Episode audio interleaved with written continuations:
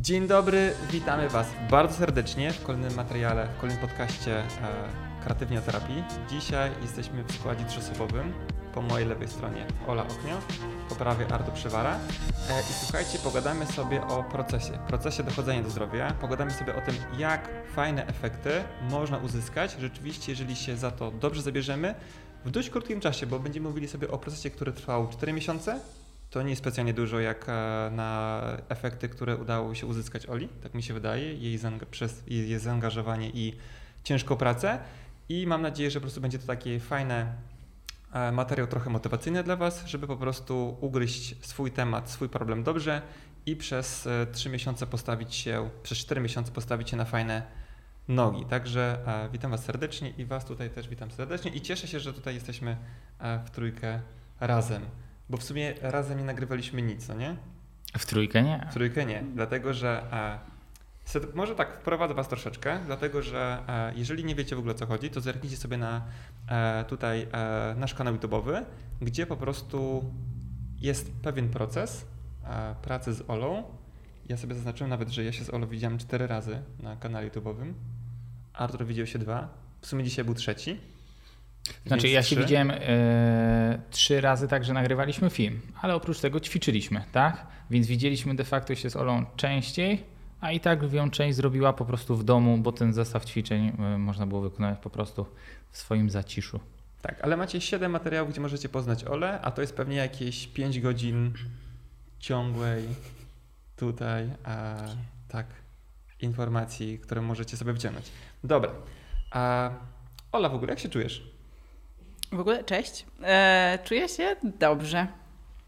To już jest, to już jest dużo na mnie. Dobrze. E, no powiem Ci, że tak, e, bo my się poznaliśmy na, w połowie kwietnia na kursie M T G i jak na przykład robiliśmy sobie e, tam protokół palpacyjny, albo jak robiliśmy sobie później e, pierwszy materiał i była Twoja litania e, jak się czujesz, co się dzieje, to ja mówię, o kurde, mocny temat. Mocny temat jak na dość mało, dość młodą osobę, no nie? Bo e, tam było dużo takich powiedzmy rzeczy, gdzie e, raczej jakby ktoś na przykład nie widział Cię, nie znał Cię, to mógłby przyporządkować, że no pięćdziesiątka, pięćdziesiąt lat przynajmniej, no nie? Mało aktywny, e, nie wiem, mężczyzna. Który przepracował e, w budowlance albo w górnictwie. Tak, i za bardzo jeśli chodzi o treningi, to nigdy czegoś takiego nie robił, beznadziejnie się żywi, wiesz, pije, pali, po prostu jest kiepsko. No. A tu się okazuje, że mówi to a, młoda kobieta, a, dość aktywna, a, świadoma jakby tutaj żywienia i trzymająca nawet, a, no mająca jakąś kontrolę tutaj nad, nad tym wszystkim dookoła. A tu się okazuje, że te, tych objawów było sporo, bo my chodziliśmy sobie. Ja nawet chyba ostatnio obejrzałem ten materiał jeszcze raz, szczególnie ten początek, bo już terapia mm. mnie sama nie interesowała, bo wiedziałem więcej co robiliśmy, ale tam się pojawiły i problemy związane z bólami kręgosłupa, jakieś tam drętwienie rąk, problemy z oddychaniem i w ogóle gdzieś tam problem z biodrami. Było tego dużo. Możecie sobie zerknąć na materiał, oczywiście wszystkie będą podlinkowane pod tym, pod tym filmem, to, to, to działo się dużo. I teraz jesteśmy na etapie, że jest dobrze. Ale też zmieniła się skala. Troszeczkę. Zmieniła się w ogóle moje podejście do tej oceny, bo jakbym miała powiedzieć jeden do jeden w porównaniu, tak jakbyś mnie zapytał wtedy, mm-hmm. na ten to był koniec kwietnia chyba, mm-hmm. no to ja bym powiedziała, że to jest w ogóle nieba ziemia, że ja się czuję rewelacyjnie. Mm-hmm. No ale ja by, jakby przez te cztery miesiące ja się też dużo nauczyłam i dopiero zobaczyłam tak naprawdę, a myślę, że nawet jeszcze nie ten koniec, ale mniej więcej mm-hmm. gdzie mogę iść, więc też mm-hmm. moje podejście do tej oceny się zmieniło i teraz jest dobrze, ale wiem, że może być lepiej. Fajnie, to, to, to jest... E, e, ostatnio sporo o tym temacie sobie dyskutujemy. Nie, nie wiem, czy jakby wiesz tutaj, Artur, o co nam jakby chodzi. Pewnie wiesz, że mamy powiedzmy jakąś taką skalę, gdzie można czuć się ekstremalnie źle i ekstremalnie dobrze. I na przykład są osoby, które przychodzą do ciebie na treningi albo na myślownię, a odwrotnie, do ciebie na treningi, a do mnie na terapię, e, albo do ciebie na terapię też. E, I na przykład mówią, że wiesz, jakby, jak się pytasz im, jakby ocenili swoje zdrowie w skali zero do dziesięciu. I oni na przykład mówią, że osiem, przykładowo. I tak na nich patrzysz i mówisz, nie, jakby nie, nie wiedzą, jakby, tak, jak, to jest, czym jest daleko od ósemki. Nie wiedzą, czym jest dziesiątka, no nie? Tak. I się okazuje, że ta nasza subiektywna tutaj skala, to gdzieś jest tam powiedzmy po środku, bliżej e, dna albo bliżej góry. a, a naprawdę nie wiemy, jak się możemy czuć beznadziejnie albo jak się możemy czuć rewelacyjnie. Tak, tak. Wiem, o co chodzi, bo też to ze dwa lata temu przeżyłem na sobie. Tylko ja akurat bardziej uczciwie sobie wtedy przyznałem tak dwa na szynach, powiedzmy w skali, w skali do dziesięciu. Ale faktycznie jest tak, że często ja nie lubię wmawiać komuś, że jest z nim gorzej niż w rzeczywistości i cieszy mnie te pozytywne podejście do ludzi, że oceniają siebie na osiem czy dziewięć, ale jakby tak faktycznie było, to raczej nie trafialiby do gabinetu naszego, gdyby to zdrowie było na osiem dziewięć. No i fajnie jest to, że, że właśnie Ola, Ola zauważyła tą zmianę na początku. Powiedzmy, że to był jej wtedy limit, żeby powiedziała, kurde, ja jest już, to jest mój... mój dach, tak? A teraz widzi, że tam jest jeszcze mnóstwo innych rzeczy i, i zdrowa osoba tak naprawdę powinna się czuć naprawdę znacznie, znacznie lepiej niż większość naszego społeczeństwa na co dzień, myślę, się czuje. Po prostu nie mamy tego porównania, nie? Mhm. Co jest troszeczkę przygnębiające, e, ale z drugiej strony ja się cieszę, bo e, tych podopiecznych mi będzie przybywało i naprawdę e, dzięki temu można ich e, wznieść wręcz niekiedy ponad poziom, z którego oni myślą, że, że idąc do fizjoterapeuty chcieliby osiągnąć. Wiesz, że musisz trzymać się. Tak, tak, tak, tak. Takich... Nie mogę nie tak. Możesz tak robić. No? Nie możesz tak robić. No. Ja się bardzo cieszę, dlatego że jak sobie teoretycznie czytam, oglądam te materiały tutaj, powiedzmy, żebym był w miarę na bieżąco, czy sobie z tobą rozmawiałem, czy sobie ciebie obserwowałem, czy sobie czytałem to, co nam wysyłałaś tutaj, bo to szło potem newsletterem, to jestem jakby bardzo zadowolony jakby z twojego tego progresu i to jest mega ciekawe. To jest jakby temat, który podoba mi się najbardziej, że zauważyłem, że to, co mnie aktualnie najbardziej, powiedzmy, interesuje, nawet niekoniecznie poprawianie stricte, nie wiem, praca, żeby zmniejszyć komuś dolegliwości bólowe i tak dalej, tylko taka praca, żeby kogoś uświadomić, zmienić mu perspektywę i teoretycznie, żeby mu się poprawiło dużo rzeczy, ale nie tylko w kwestii zdrowia. Po prostu jakby wiesz chyba więcej o co mi tutaj jakby no, chyba też definicja zdrowia już inaczej jest odbierana. I jak to teraz, jak byś teraz to mogła tak odebrać tą definicję zdrowia? Bo też pamiętam, jak wtedy na tym kursie zapytałeś mnie, jak oceniam swoje zdrowie. I ja jakby w pierwszej chwili pomyślałam tylko o tym, co mi było, co mnie boli i jakie przeżyłam operacje, urazy i tak dalej i to był koniec. A teraz jakby ja w ogóle do tego inaczej podchodzę. Po całym tym procesie w ogóle za, zauważyłam, no u mnie nie było dużo pracy w ogóle strukturalnej takiej. Yy, więc dla mnie na przykład bardziej w tym momencie się liczy właśnie to, że ja pierwszy raz od lat wiem, jak to jest wstać i być wyspanym. Wiem, jak to jest mieć przez chwilę chociaż taki, taki spokój w sobie, że mnie po prostu nie rozrywa od środka. Mhm. Yy, to, że właśnie jakoś tam mam inne podejście do, do jedzenia, mam inne podejście do relacji z ludźmi, w ogóle inne podejście do jakiegoś takiego całokształtu dbania o siebie, że to nie jest tylko na zasadzie, że ja pójdę do lekarza, zrobię sobie rentgen i, i fajnie, mhm. że mnie tam coś nie boli, tylko też inaczej na to patrzę, że no, to jest coś więcej, tak? Czyli ten mój taki dobrostan psychiczny, powiedzmy, dla mnie teraz odgrywa bardzo ważną rolę, bo przekonałam się sama po sobie po prostu, jak bardzo dużo to zmienia. Tak, to jest w ogóle, jeśli chodzi na początku, jeszcze ty wrócę do tego tematu tej skali, bo to było zabawne, na przykład, bo my się chyba skupiliśmy teoretycznie rzeczywiście głównie pierwsze chyba trzy wizyty pracowaliśmy głównie energetycznie, czyli po prostu emocje, somatyzacja, emocje, somatyzacja i tak dalej, sporo tego było.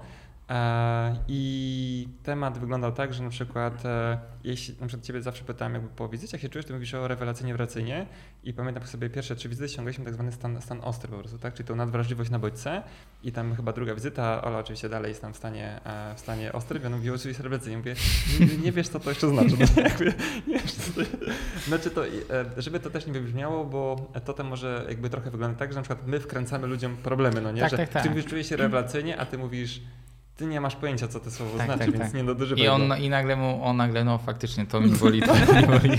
Tak, więc, bo był też taki, ja przez to w ogóle nasze materiały, bo ja pierwszy raz teoretycznie chyba wrzucałem taką, no naprawdę praktycznie w dziewięćdziesiąt dziewięć, bo tam trochę sobie przy, przy ustach tam, wiesz, nie mówię na głos wszystkiego, tylko tak mamrotam sobie tutaj kilka rzeczy. Wrzuciłem sobie taką całą terapię, co spowodowało, że też przez to wylądowałem w różnych miejscach. tutaj w, w, tam jakichś dziwnych forach facebookowych, terapeutycznych, że no temu sobotę to już tam się popierdziło w głowie w ogóle trochę, bo gdzieś tam praca gdzieś na elementach plus meridianach i tak dalej w kontekście emocji, no to to już było dla niektórych za dużo, za mocny temat. Bo to, to jest tak, mocny temat. Znaczy wiesz co, jakby mi się też skala zmienia teraz. Tak.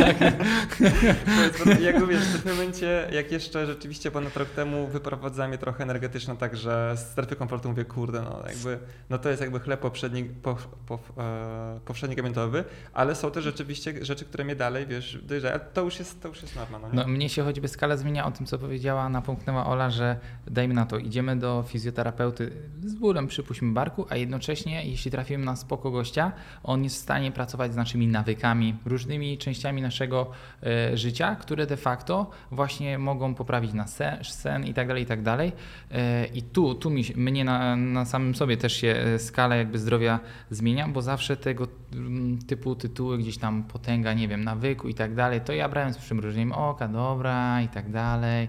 Wiadomo, że trzeba chodzić szybko spać, wysypiać się, ale jak zacząłem faktycznie sobie tworzyć system pod siebie tych nawyków, to widzę, e, że te strukturalne zdrowie, które myślałem, że ja osiągam na osiem dziewięć jest spoko, ale ta skala zdrowia mentalnego jeszcze jest tam naprawdę na przykład dużo, dużo pracy, mhm. nie? E, I jestem na razie na etapie, że osobna skala jest do struktury, osobna do żywienia i u mnie osobna do tego zdrowia mentalnego, powiedzmy, nad którym chyba najmocniej muszę się skupić. No to możemy wyciągnąć, wiesz, za średnią, no nie? Jak tak, tak, tak, jak tak. No i wiesz, tu struktura dziewięć na dziesięć, emocje, no wychodzi mocne dwa. Mocne dwa, żywienie takie tak. Mocne pięć. To daje jakoś no. osiem, tylko dwa, taki mocny dysbalans, tak, nie? dziesięć. Bo tym jakby... pięć, piętnaście czy piąteczka. Szkoda, że to nie działa, wiesz, w taki sposób, że na przykład masz jakąś traumę i mówisz ok, ale jak zrobisz trzy serie na bicka, to trochę to wyważysz, nie, tą traumę. Szkoda, że w tą stronę nie można. Niestety, to do końca nie działa. Fajnie, że tutaj ten, tym temacie idziemy, bo e, tak jak spotkaliśmy się na początku, co tam mówiłeś, że e, gdzieś tam uderzyłem na początku w ten temat, że fajnie byłoby chodzić sobie do jakiegoś terapeuty i tak dalej, bo nie wiedziałem, co z naszej współpracy tutaj powiedzmy wyjdzie. To była taka powiedzmy luźna propozycja do Oli na szkoleniu, że hej, może byśmy coś nagrali razem, a potem się okazało, że hej, to może byśmy poprowadzili w ogóle tych spotkań, zrobili kilka, bo tu widzę, że tutaj jest tego sporo, a potem hej, może angażujemy jeszcze Artura do tego wszystkiego, a później jeszcze hej, może coś jeszcze ciekawego wyjdzie i po prostu na przykład zakażemy ci chodzenia na sporty walki, pójdziesz na taniec czy coś takiego. Więc e, ciekawe rzeczy się z tego takie spontaniczne e, porobiły i wiem, że na przykład jak e, uderzyłem w ten temat, to mówię, że jakby chodziłaś do, na terapię gdzieś, ale to nie dawało ci specjalnie efektów żadnych. To prawda. Ja chodziłam już wcześniej, no pół roku. Zanim żeśmy się spotkali, pół roku byłam już na psychoterapii. Ale też, bo chodzisz na psychoterapię, to to było fajne, ale też chodziłeś na taką pracę tak, tak, manualną, tak? Na manualną faktycznie to był taki okres, że ja wtedy byłam um, u fizjoterapeuty z dwa miesiące, także ja chodziłam co tydzień. No i on tam próbował, bo już faktycznie chyba sięgnęłam takiego dna, że już te taka struktura i te bóle już po prostu były dla mnie nie do wytrzymania. Mhm. E, nawet w moim podejściu, że ma boleć. Mhm. E, no i mówię, no dobra, no pójdę, zapiszę się co tydzień, ale no nie było za bardzo różnicy, niestety.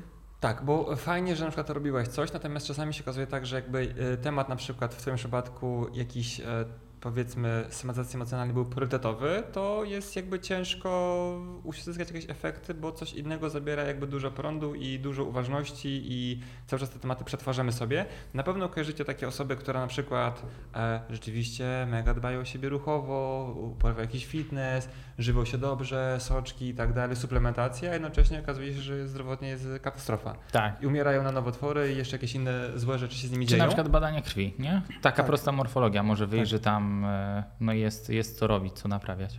Tak, i okazuje się, że po prostu no fajnie, że zajmują się innymi rzeczami, ale to nie, powi- nie jest ich priorytet. Jakby tak. temat jest inny. Trochę to, co mówiliśmy z mikroplastikiem Oli, czyli że zajmują się swoimi rzeczami, a tu jest badanie krwi, które wychodzi źle, a tu no ale mm, ja mam tu kontrolę nad pięć posiłków dziennie, nie jem mięsa, ale zobacz, tu masz deficyt tego, tego, tego, tego. Tu jest główny problem, tak. nie? Rusz to.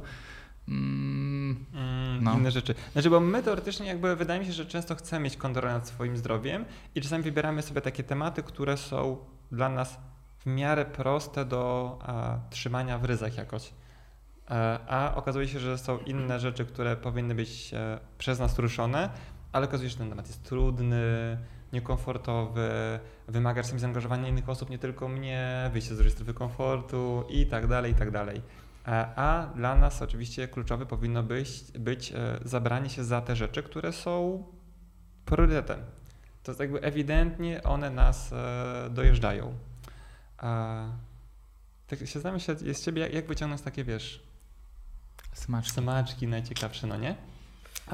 Ale może zanim sobie je wyciągniemy, bo jesteśmy na początku naszej rozmowy, to oprócz tego rzeczywiście ty powiedziałeś, że tam trochę skala ci zmieniła, to fajnie, dlatego że na pewno Artu ma dużo ciekawych tutaj przemyśleń pod kątem ruchowym razem z tobą, dlatego że też ten progres ruchowy zmieni się na tyle duży, nawet Krzysiek Ochman nagrywając to mówi, że jest po prostu przepaść. Ja też się dziwiłem i śmiałem się sam do siebie, no bo na początku, nie oszukujmy się, była tragedia, bo... Ale Krzysiek, ja jeszcze dopowiem jedną rzecz, dlatego że ja sobie pracowałem sobie miesiąc z Olą, co tydzień praktycznie, co półtora tygodnia, cztery spotkania i mówię, dobra, słuchaj, zrobiliśmy sobie tak, że jest nieźle, teraz potrzebujemy tutaj włączenia ruchu. No i zacząłem sobie dyskutować na twój temat z Arturem, tak jeszcze zanim was tam poznałem razem i mówię do Artura, że no tam te, te sporty walki takie są na razie, nie to żeby ostawię na zawsze, ale na razie w sumie one chyba będą trochę przeszkadzały, więc może byśmy zmniejszyli ich ilość albo zaproponowali Oli, żeby zrezygnowała. Artur mówi, co ty robisz, zostaw, niech ona sobie ćwiczy, nie zabieramy dziewczynie tego, co lubi, no nie? Ja mówię, okej, okay, w sumie, no może ma, może ma sens, no nie? Po czym zrobił sobie jakby z tobą jakby taką pierwsze spotkanie diagnostyczne i mówi, Patryk, ona nie powinna chodzić na sztuki walki. Teraz wróci do tego, a nie mój tak. Pamiętam ten telefon wtedy od ciebie. Tak, tak. Mówię, hej Ola, wiesz, to jest taka propozycja ode mnie do Artura, że może mała przerwa, ale spokojnie, damy ci alternatywę, żebyś rzeczywiście coś robiła pod kątem spotkań tak. z Arturem dwa razy w tygodniu, plus trochę pracy w domu, naprawdę będziesz się męczyła, będzie okej i nawet wrócisz na te sztuki walki swoje z jeszcze lepszą kondycją, pomimo tego, że nie ćwiczysz ich. Taki był plan. I podejrzewam, że jakbyś teraz wróciła albo wróciłaś już, to nawet okazuje się, że jesteś w lepszej kondycji, mimo tego, że przez trzy miesiące na przykład nie chodziłaś na zajęcia. Potwierdzam. Jest, tak, tak, tak, się, tak się zdarzyło. To znaczy jeszcze nie jestem w stanie aż tak dobrze tego y, porównać sobie z tym, co było wcześniej, mhm. no bo ja nie wróciłam jeszcze do takiej intensywności treningowej i do mhm. takich treningów, jak robiłam wtedy.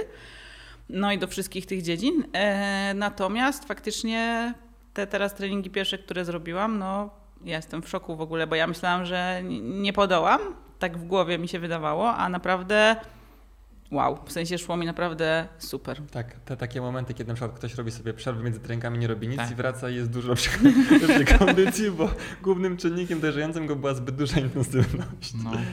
Czyli mówisz, że była masakra.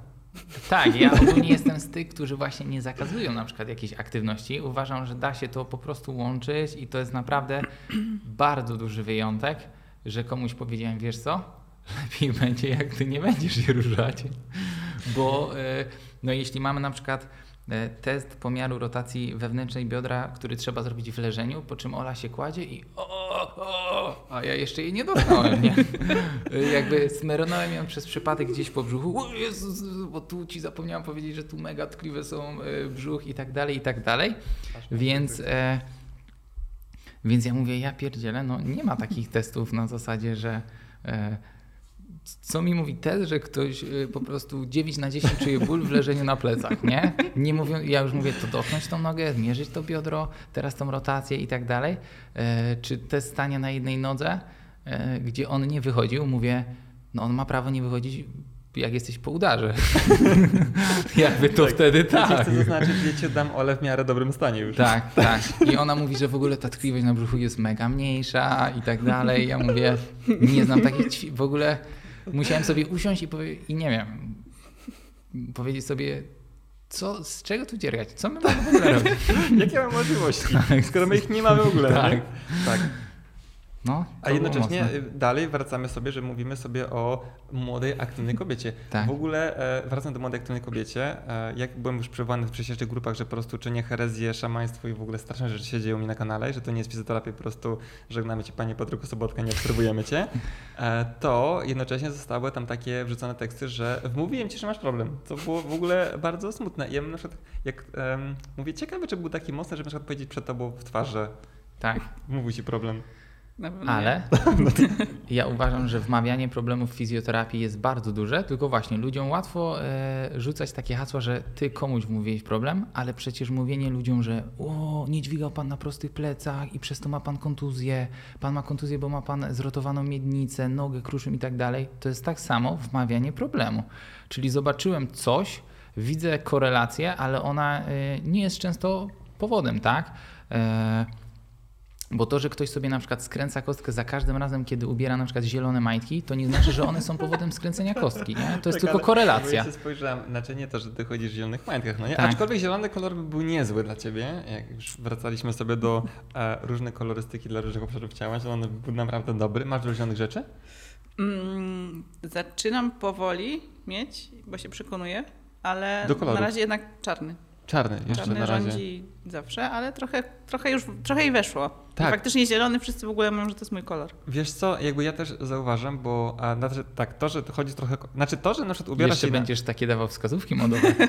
Takie, że wiesz, ja do pana nie przychodzę z problemem, tylko wie wiesz pan, co? Mam spotkanie biznesowe, w czym pan nie widzi. Ja na przykład, e, wiesz co, bardzo lubię takie sytuacje, na przykład jak przychodzi ktoś, nie, nie mówię, że to była Ola, bo my się też widzieliśmy po kursie, to była w ogóle inna kwestia, ale przychodzi do ciebie na przykład, dam przykład kobiety, bo powiedzmy, mhm. że e, częściej kobiety starają się wyglądać lepiej. W sensie, no i pytają le... o to faceta na przykład. No, tak, nie? I po prostu kobiety zawsze, najczęściej wyglądają lepiej, no nie? I na przykład przychodzi sobie jakaś pacjentka do mnie, która jest taka roztrzepana na maksa, nie? I, i ma mega dużo problemów z ciała i z głowy i tak dalej. I my sobie, wiesz, jakby pracujemy i na przykład widzę, że ona jakby oprócz tego, że na przykład, nie wiem, tam pojawia się błysk wokół, jest taka bardziej zadowolona, trochę napięć z twarzy zniknęło, jakby postawie wygląda lepiej, to na przykład zaczyna się ubierać lepiej. W sensie, wiesz, tak, jakby tak, nie padło tak. nic i na przykład się okazuje, że pracujemy sobie po, i po kilku miesiącach to przychodzi, wiesz, odwalony. Nie to, że na przykład, nie wiem, jakby robienie makijażu jest czymś, tak, tak, czym tak. jestem za, za czym, no nie? Natomiast rzeczywiście okazuje się, że po prostu gdzieś tam dała sobie prawo wyglądać dobrze, no nie? Mhm. I to jest super po prostu, że gdzieś tam coś w głowie jeszcze się zmieniło i ja zawsze jestem zadowolony, jak takie efekty są. I jak byliśmy na kębie w ogóle też Oli nie widziałem chyba przez półtora miesiąca, bo jakby ćwiczyła sobie z tobą, tylko tam byliśmy pod kątem, to wiesz, mówię, Olek, ty dobrze wyglądasz, no nie? Jakby e, bardziej kobieco, bo ten jakby myślę, że ten pierwiastek kobiecy się u ciebie jakby tak wychodzi bardziej. Powoli. Powoli. Znaczy wiadomo, że to jest jakby kwestia duża, bo my mówimy teraz o e, rzeczach, które wydarzyły się na przestrzeni trzech miesięcy. Cztery miesiące to jest dalej bardzo mały, krótki okres, no nie? Jakby droga, na którą teraz sobie, po której zacząłeś sobie chodzić, to jest droga, którą będziesz jakby na następne lata chodziła, jednocześnie poznając jakby, podejrzewam, że też e, osoby, dla których, e, no nie w których zaczęłaś się obracać teraz, powiedzmy, mm-hmm. e, którzy nadają na troszeczkę innych falach i tak dalej, to będą powodowały, że to jest taki, wiesz, jakby never ending story, no nie? Taki swój rozwój, no nie? To jest taki rozwój, w ogóle brzmi teraz tak e, bardzo e, oklep, jak oklepane tak, słowo. Tak, jak holistyczny. Trzeba coś. Także rozwój osobisty, rozwój siebie i wszyscy tak e, można tym rozwojem po prostu jeszcze miotować, ale no chodzi o to, żeby po prostu być e, jakby jakoś le, lepszą jednostką w ten, ten sposób. E, jak w ogóle wracając do tutaj Artura spostrzeżeń i twoich spostrzeżeń cielesnych, bo zakładam, że jak Artur miał jakieś swoje wnioski e, ruchowe e, po pracy z tobą, to pewnie ty też miałeś jakieś wnioski po e, spotkaniu z nim i po jakichś takich, wiesz, basicowych testach i tak dalej. No miałam takie, powiedziałabym, mało pozytywne. To znaczy ja się nie spodziewałam, że będzie tak źle. Ja zawsze myślałam, że jestem bardzo sprawną osobą. Tak, no bo dźwigałam na przykład w martwym ciągu duże ciężary, nie? No znaczy teraz też już mi się nie wydają tak duże w ogóle, ale no faktycznie jakby dla mnie podnoszenie jakichś tam nie wiem, no osiemdziesiąt kilo to nie było żaden wysiłek w sumie, to było takie spoko. I faktycznie no, trenowałam dużo. Yy, dla mnie to było takie normalne i mi się wydawało, Boże, tak, dobra, robię sobie tam dziewięć dwanaście treningów w tygodniu, dodatkowo tam jeszcze wszędzie rowerem jadę, jeszcze pójdę na basen, zrobię jogę, jeszcze coś tam, z psem pobiegam. I to było dla mnie, nie, to ja muszę być w super formie, na pewno. I wtedy i to jest tak, ten telefon, nie wiem jak ci to powiedzieć, ale... No jest tragedia. Fajnie. Elegancko. Okay. Nie umiałem ci tego powiedzieć, tak, dlatego dzwonię. No i już tak poczułam wtedy, że dobra, jakby idziemy, idziemy w to. Odpuszczę, odpuszczę to trenowanie, chociaż było bardzo ciężko na początku. Ale ciężko, nie wiem, ciężko pod kątem mentalnym, ciężko pod kątem fizycznym, ciężko pod jakim kątem? Pod kątem chyba i fizycznym, bo mi brakowało tego, tego ruchu i tego zmęczenia. I ja faktycznie to, to, do czego dążyłam zawsze, to był taki trening do takiego zmęczenia, że już po prostu no, wymiotować mi się chciało. I mi tego bardzo brakowało później. E... To jest niesamowita historia, ale e... to nie najlepsze. To podcast. Jest e, standard. Ja pamiętam, jak wiele razy e, rozmawialiśmy na temat ludzi ćwiczących intensywnie bardzo, typu na przykład często padało określenie jakby tutaj jakby przywołanie do crossfitu, no bo ty byłeś też trenerem tak. crossfitowym, no nie?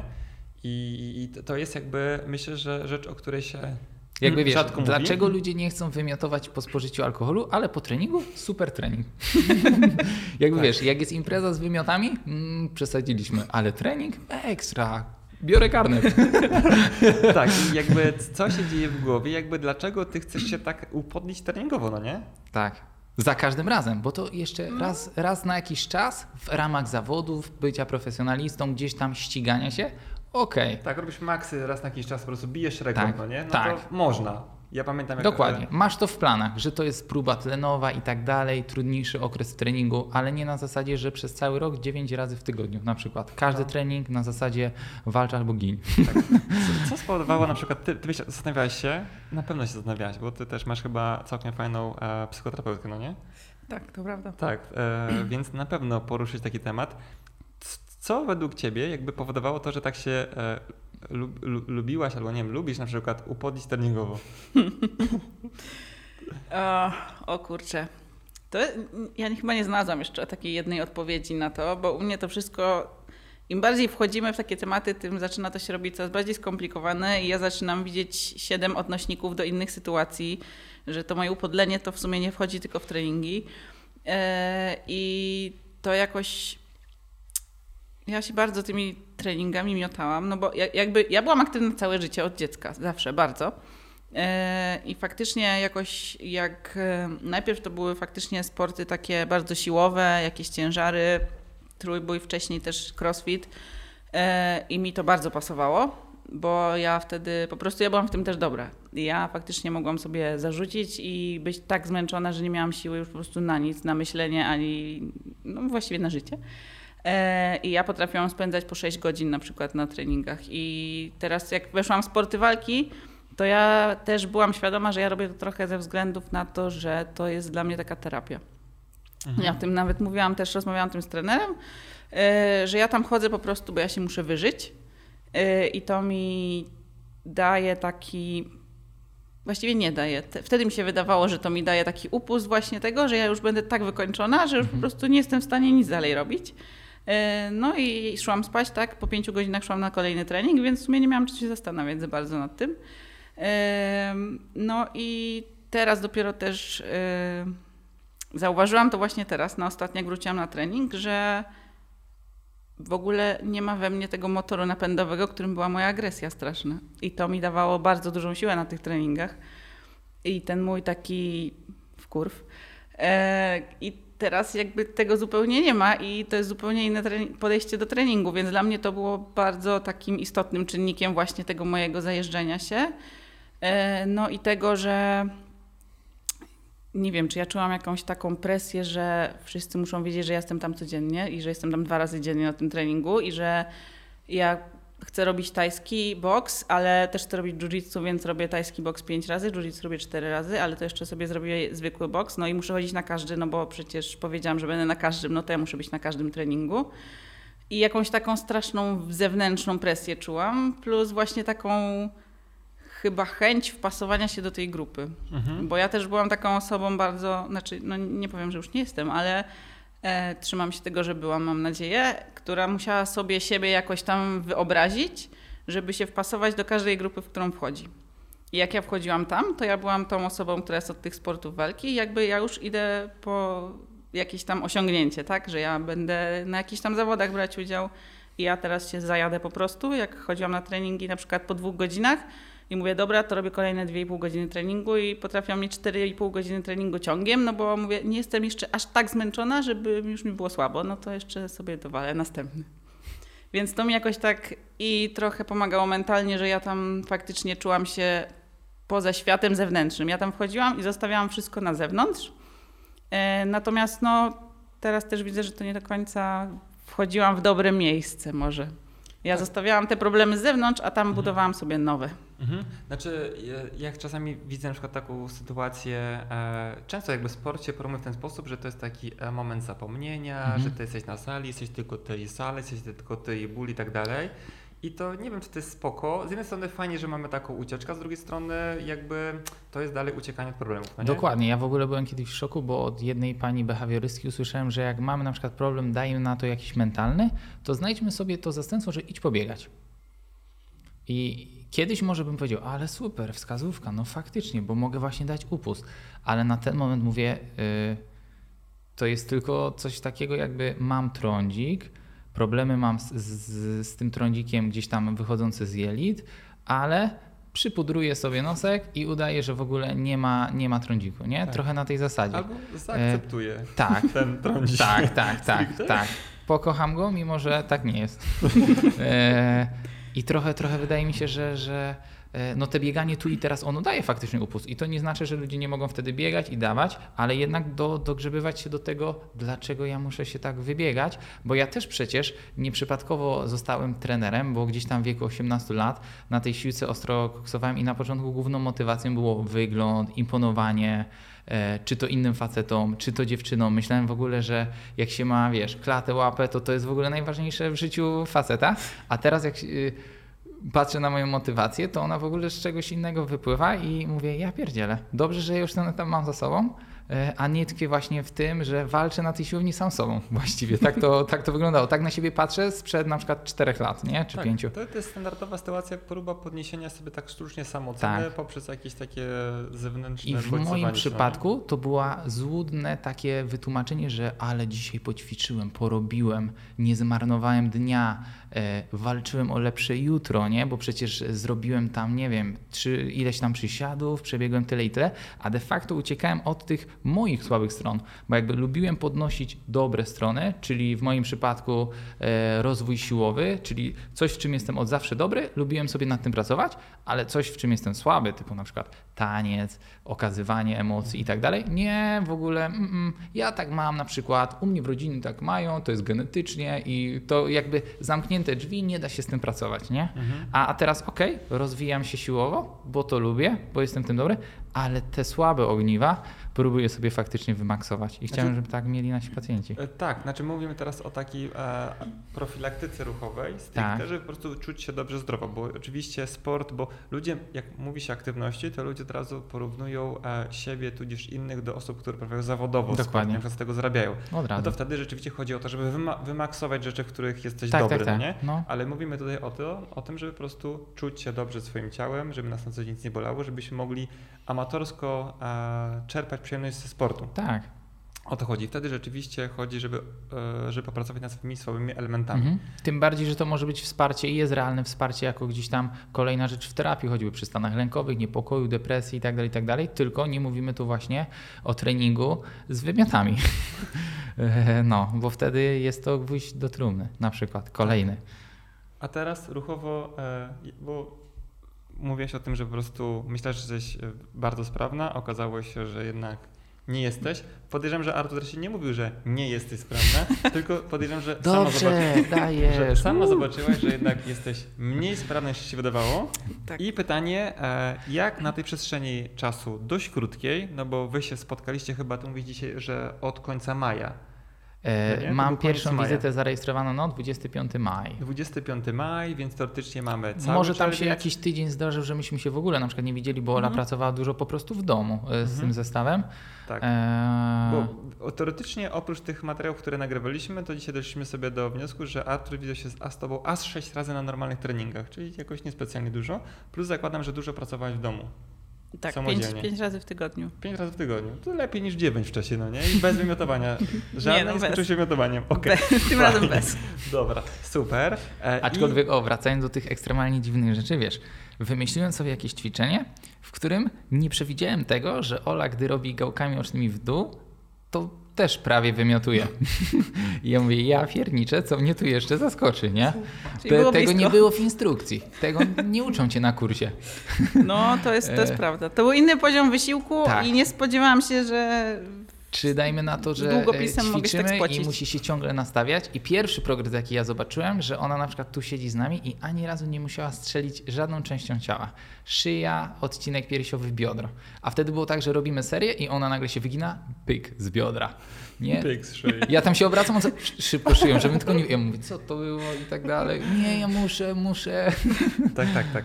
No. A, więc y, jak oceniasz aktualnie swój stan y, ruchowy? Oceniam, kurczę, znowu zupełnie inaczej, bo ja teraz w ogóle... Według starej i nowej skali, o. Według starej skali. Tak jak z pieniędzmi, nie? Na stare to by było ciężko, dziewięć na dziesięć. Ciężko, bo teraz w ogóle zaczęłam wchodzić y, w... Y, patrzeć pod kątem faktycznie prawidłowego wykonania tych rzeczy, bo teraz widzę, że co z tego, że ja mogłam sobie dużo dźwignąć, dużo podnieść i dla mnie to było super, jak ja wiem, że ja to robiłam totalnie źle i ja wszystko robiłam tylko z tych mięśni, które u mnie faktycznie były takie nadaktywne, tak. I one robiły całą robotę, a cała reszta po prostu leżała. I teraz faktycznie widzę bardzo, bardzo duże u siebie braki tej podstawy takiego, no powiedzmy tego core, chociaż też jest takie, mm-hmm. powiedzmy nie do końca to słowo. E, natomiast widzę też bardzo dużą poprawę właśnie, czy choćby dla mnie to staje na jednej nodze, co było po prostu dla mnie niesamowite, tak. I nikt nie był w stanie uwierzyć, że ja nie potrafię tego robić i że ja faktycznie tego nie potrafiłam zrobić. Znaczy mi się kiedyś wydawało, że to jakby, no, co to jest za problem, stanę, to się stoję, nie? No bo na co dzień nie mamy sytuacji, w której stoimy pięć sekund na jednej nodze, nie? Życie na nas tego nie wymusza raczej. Mhm.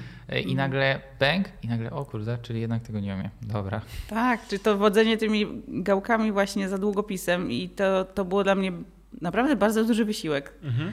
E, I teraz po prostu też z tymi progresjami tych treningów ja widzę, że jest coraz lepiej i nawet zaczynam jakby porównywać się trochę teraz, jak wróciłam do tej aktywności, do innych ludzi, to teraz widzę, że ja już po prostu jestem plus dziesięć nad nimi wszystkimi, a im się wydaje, że oni są nie wiadomo jak to sprawni, więc jestem po prostu w szoku, jak to szybko poszło, jeżeli mhm. faktycznie ja się przyłożyłam, no bo muszę się poklepać za to, że faktycznie ja robiłam zawsze pięć treningów tak. w tygodniu. Mhm. I ja widziałam ten efekt bardzo duży, i, ale też jakby zaczęłam zauważać właśnie te bardzo duże braki i, i teraz wiem, że ja po prostu muszę nad tym pracować, a nie znowu wjechać z powrotem w te moje, to co ja lubię, bo wiem, że mi jest tak łatwo, no to ja to będę robić, a cała podstawa nadal leży. No, rzadko masz takich pacjentów, co? Rzadko. Nie wiem, czy tak sobie dychnąć. Dobrze. Znaczy fajnie mieć takich pacjentów ciężkich, ale to jest podstawa ale jakby... Ale nie, mi chodziło bardziej o systematycznych, wiesz? Właśnie, chodzi mi o to, że jakby pacjenci często przychodzą z o wiele bardziej lajtowymi rzeczami i musimy się z nimi grzebać, bo właściwie zdecydowana większość osób przychodzi na pierwszą, drugą wizytę i zauważyłem, nie wiem czy z tobą ostatnio o tym rozmawiałem, że czym więcej ktoś mnie czaruje na pierwszej wizycie, że on będzie robił, niech pan mi tylko rozpisze i tak dalej, umawiamy się i tak dalej, to ja już mam czerwoną lampkę, nie? Bo ja już mówię, coś tu jest za dużo tego zapału, a jak ktoś tak podchodzi do tego, nawet czasami zdystansowanie, ale widzę, że jest regularny, czyli zapisuje się na tą wizytę, on chce się w miesiąc w przód, ma plan na to, mówi mi hola hola, niech pan mi nie rozpisuje sześć yy, na przykład ćwiczeń, tylko trzy, dopiszemy czwarte. Ja mówię, o kurde, czyli ktoś tu Realnie wie, czym jest proces, tak? Bo to jest nic innego jak yy, prowadzenie firmy zwaną naszym organizmem, naszym ciałem, nie? Po prostu cegiełka po cegiełce, a nie wszystko albo nic, bo, bo wtedy e, można zbudować wszystko, ale wystarczy jedno potknięcie i domek z kart się burzy. Tak, z, z Olą o tyle się pra- pracowało ciekawie, dlatego że ona nie przyszła z żadnym kontarnym problemem, no nie? To, to jest, też, też, też jest no. plus, no nie? Że po prostu to jest fajne, niespecjalnie, że tacy pacjenci zdarzają, bo czasami jest tak, że okej, okay, dobra, pracujemy holistycznie, tak. ale te kolano. Tak, tak, tak. No. A to, tak, i to jest, wiesz, wtedy widzę, że masz tę samą osobę w głowie. Tak, swój. tak, tak. Ja teraz. Ale ja widzę tam szansę. No bo to jest widzę niesamowite, jak ktoś prosi mnie na przykład choćby po filmie z Olą, dajmy na to słowa Artur, zdiagnozuj mnie, zdiagnozuj mnie. A mówię, ale wiesz, to, że jesteś na przykład, przypuśćmy, jesteśmy na W F-ie, są oceny od jedynki do piątki, to, że masz trójkę z W F-u, to nie jest choroba. Jesteś po prostu w jakichś tam cechach motorycznych słabszy i możesz to maksować.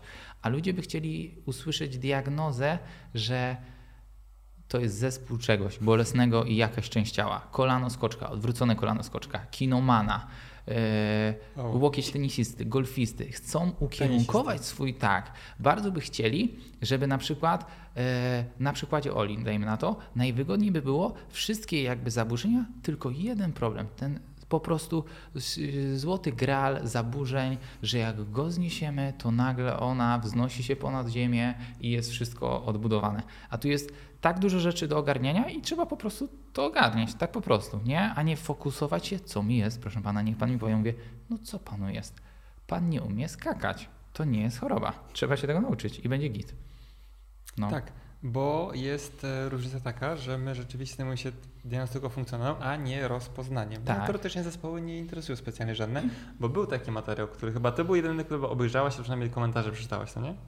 Tak, znaczy żadnego materiału nie obejrzałam całego, ale czytałam komentarze niektóre. Tak. Był taki właśnie z Arturem po diagnostyce chyba pierwszym materiale. Tak, po tym filmiku, no. Tak, że Ola ma zespół E D S, tak, tak.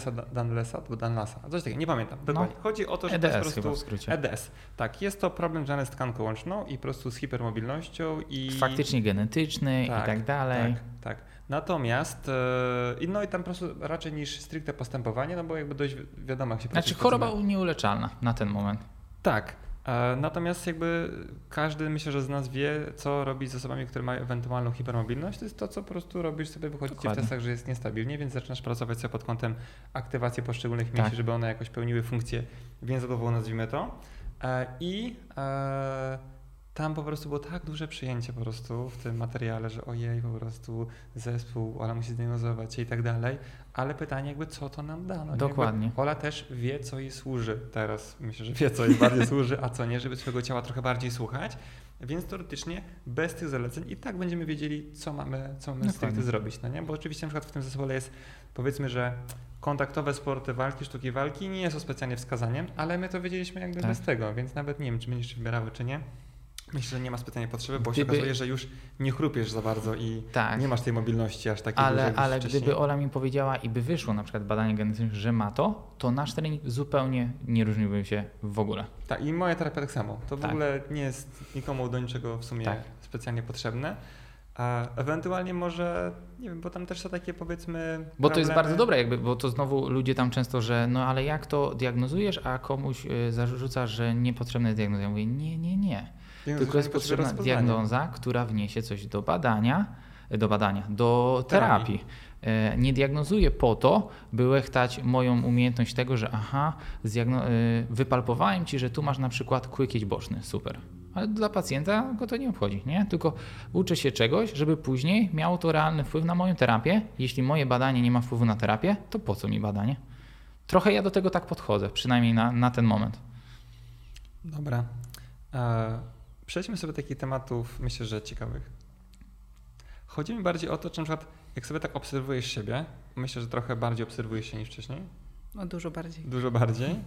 Teraz powie, Boże, i po co to jej?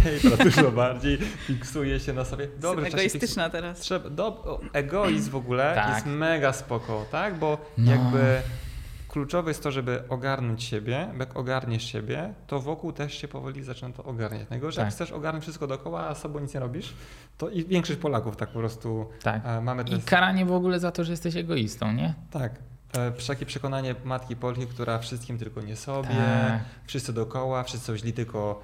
I nikt jej nie podziękował, zły, tak. a ona przecież tyle rzeczy tak, im zrobiła, tak. ale kogo to obchodzi, nikt jej nie prosił. Nie. Po prostu trzeba zająć się sobą i jest fajnie, bo jak się zajmujesz sobą, to wszystko się powoli tam rozwiązuje, bo i tam się relacje porwały i tak dalej. I pytanie jest takie, jakie są, na przykład tak, jak już sobie się obserwujesz, takie ciekawe reakcje albo na przykład takie rzeczy, które się zmieniły, które się nie spodziewasz, że się coś zmieni. Na przykład. Takie, wiesz, nieoczywiste rzeczy, bo na przykład bo to, że cię boli mnie ciało, okej, okay. normalna sytuacja, tak jakby od tego jesteśmy, no nie tutaj tak. To, że na przykład trochę lepiej się ruszasz, okej, okay. jakby od tego tutaj jesteśmy, to robimy na co dzień. Ale jakie są takie ciekawe obserwacje, które coś się wydarzyło, że wow, co się zmieniło i na przykład, wiesz, jak to jest możliwe, tak? Pracujemy tu manualnie, tu pracujemy ruchowo, a zmieniło się coś ciekawego. Ojejku, zmieniło się tyle rzeczy. Eee, no z takich, e, powiedzmy, łatwo zauważalnych, no to faktycznie no, ból się zmieni, zmniejszył się zdecydowanie. Yy, ta, ta ruchowość też jest dużo lepsza. Zmieniło się w ogóle yy, jakieś tam problemy, jeśli chodzi o, o jedzenie.